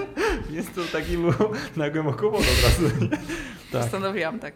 Albo to, grubo, albo wcale. Al, no właśnie, bo to jest albo grubo, albo wcale, bo zrobi się o tak. sobie tak, taki sadyzm, typu, jak mam robić, to tylko medytację taneczną, tylko taniec żywiołów. No nie? nie jakieś rumby, no, czapy. To, nie, to, to nie. każdy umie. Tak, no. ale fajnie. Czyli tak, to nie ty powiedziałeś, że słuchaj, są takie zajęcia i tak dalej, Aga robi... Nie, ja ogólnie mówiłem, wiesz co, jak dla mnie twoją y, taką aktywnością, którą możesz rozwijać y, w kontekście y, właśnie równowagi, zrzucania stresu, budowania prawidłowego napięcia i jednocześnie, no i tego zrzucania stresu, że taniec to jest to. No i ona mówi, nie. I, I co, do... się, co się stało w twojej głowie, że w końcu poszłaś? E, wiesz co, ja... Artur się stał w mojej głowie. Ja to po prostu słyszałam codziennie, cały czas. I mi się to tak mieliło, mieliło i tak myślę sobie, ja pierdzielę. I zobaczyłam te, te warsztaty, no bo obserwowałam już Agę wcześniej. I jakby ja w ogóle ym, wszystkie takie aktywności związane właśnie z jakimś odkrywaniem siebie, w jakimś czucie się w swoje ciało, w żywioły, w naturę i tak dalej, dla mnie super. I jakby ja zawsze tak, Boże, tak, ale bym chciała tak robić. Ale to tak z boku. Obserwowałam sobie. No i zobaczyłam te warsztaty i mówię, dobra, dobra, pójdę, powiem mu, że byłam, to się, to zostaw mnie w spokoju, nie? Motywacja średnia, ale, ale dobrze, że tak to wygląda. I rzucę taką bombę i się nawet tego nie spodziewa i, i tak to zrobię. No i jakoś tak mówię, no dobra, Agę kojarzę, na pewno będzie fajnie, nie zmusi mnie do niczego, pewnie może. może. może. Tak, tak, tak, nie, to, to właśnie zmuszanie, to um, przerobiliśmy na sobie, że zmuszanie kogokolwiek do czegokolwiek jest no, nieefektywne, nie? To nic nie no, daje. Ale i tak, mocniej przesz tym, tak, bardziej mocno cię mocniej odpycha. No. Jakoś bardziej mi to już odpowiadało taki rodzaj tańca, bo już widziałam w tym jakąś taką trochę taką terapię właśnie, jakąś taką głębię, niż jakbym miała iść na normalne tańce, jakieś jeszcze, nie daj Boże, towarzyskie czy coś takiego. To, to już ja już czułam, po prostu, po prostu ja fizycznie bym nie ruszyła nogami, żeby okay. wyjść z domu. Nie było takiej opcji, to po prostu nie. I jakbyś miała na przykład powiedzieć, na przykład, co ci to dało? W sensie taki, takie dziwne zajęcie. Yy, chyba takie bardzo duże otwarcie się na to właśnie... Kurczę, otwarcie i zamknięcie z jednej strony, bo jak była, tam było kilka osób, ale ja byłam sobie sama ze sobą w pewnym mhm. momencie. Yy, I faktycznie to, że ja potrafię troszeczkę już w siebie wejść i coś tam poczuć, yy, to, że i jest możliwość poczucia się z ludźmi właśnie jakoś tak dobrze i nie aż tak strasznie skrępowana, chociaż no, ten pierwszy raz, jak robiłam te zajęcia, no to, to, to nie było takie, że ja weszłam i tak, dobra, jedziemy i ja robię wszystko. Tylko było takie trochę niepewność, ale, ale z czasem troszkę się tam rozkręciłam faktycznie. No i, i ostatecznie stwierdziłam, że to jest super, w sensie faktycznie jest trudne, żeby się otworzyć. Sporo mi to pokazało takich rzeczy, które ja sobie tam wymyślałam, powiedzmy, że ja lubię, tak, nie, że mam tą potrzebę chodzenia do lasu, tak? I faktycznie te, te zajęcia w ogóle jakoś tak na tym poziomie podświadomym mi bardzo to pokazały, że coś w tym jest i w tą stronę faktycznie moje ciało i moje całe ja yy, dąży do tego. Tak, ze świadomością nie ma co pracować, to szkoda czasu, no nie? No, ale trzeba jechać w cebulę. Ola fajną rzecz powiedziała mnie po tych tańcach na treningu, że myślała, bo jak tam jest później, że tańczysz do żywiołów, nie? Ogień, ziemia, powietrze, tak, tak. I że ona myślała, że będzie ogniem, a w ogóle się nie czuła w ogniu no, najlepiej, prawda. Nie? I to było fajne w ogóle. Znaczy ten ogień że... to w ogóle była wielka przemiana w ciągu tych warsztatów. Te dwie godziny to w ogóle zmieniły dla mnie postrzeganie ognia całkowicie. Mhm. A czym się czułaś bardziej? Ja najlepiej się czułam w wodzie cały czas i to mi zostało i jak robiliśmy je drugi raz, to też ta woda zdecydowanie jest dla mnie okej. Okay. Natomiast ten ogień, jakoś on wywarł na mnie duże wrażenie pod tym kątem właśnie tej zmiany, że on był na mnie bardzo, bardzo negatywny na początku i też jak Aga w pewnym momencie coś tam powiedziała na temat tego ognia, czym on może być interpretacją, to ja tak byłam, co? Nie. Jakby w ogóle mi to nie przyszło do głowy. Przecież ogień pali wioski. Tak, to jest takie... A nie daje tak, ciepła dawaj. w rodzinne ja tam widzę, grono, wiesz. Najazd, rozwalamy, spalimy tych ludzi. Przypiekanie tak jakby... To jeszcze mi się kojarzyło z tym, że ja lubię sobie wymyślać tortury dla ludzi, jak ich męczyć jak najdłużej. I ja sobie tak z tym mi się ten ogień kojarzył i tak z bólem cierpię. To są ekstra w ogóle takie kliny, nie? Ale ja się założę, że jak ktoś to ogląda, to y, będzie tak się mocno mógł z, z Olą utożsamić. Właśnie y, utożsamić. Tak, tak bardzo tak. dużo. Wiesz, to było... Te high five'y zwłaszcza.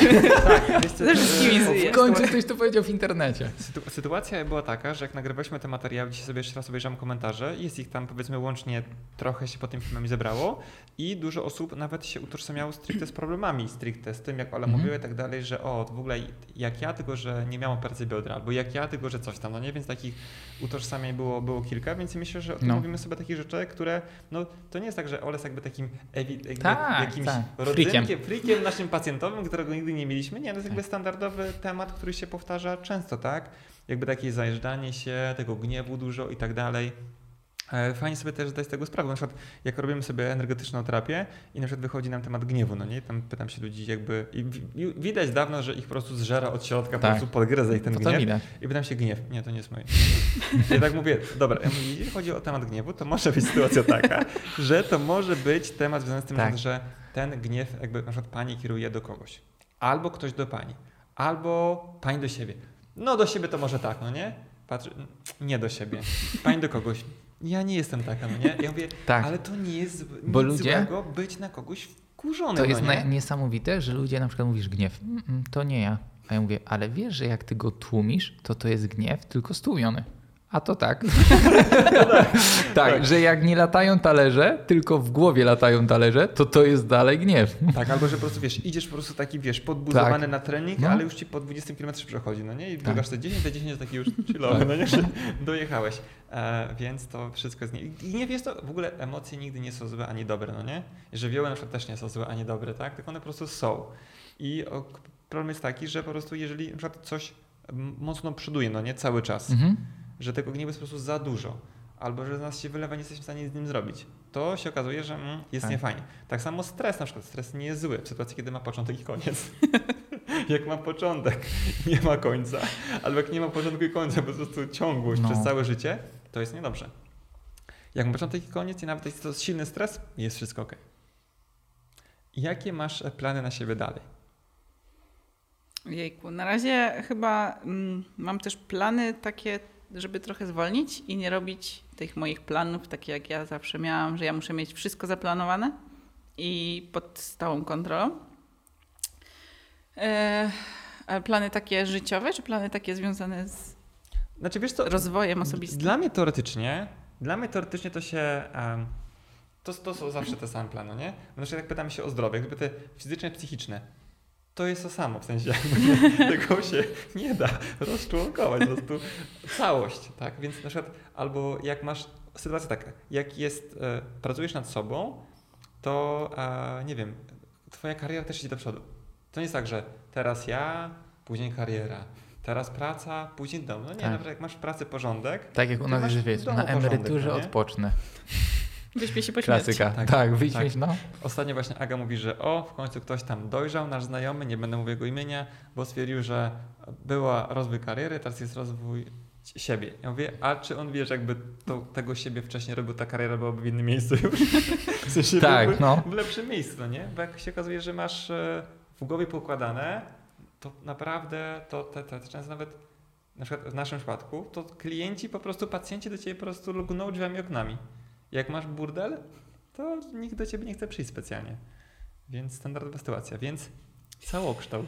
Mój całokształt, yy, myślę, że to jest po prostu właśnie rozwój i teraz dążenie tą drogą, na której już jestem i będę się starać jakoś nie zbaczać z niej może za mocno, i, bo jeszcze, no, no jeszcze jest lepiej i gorzej, zależy od dnia i, i faktycznie do mnie wracają jeszcze niektóre tematy.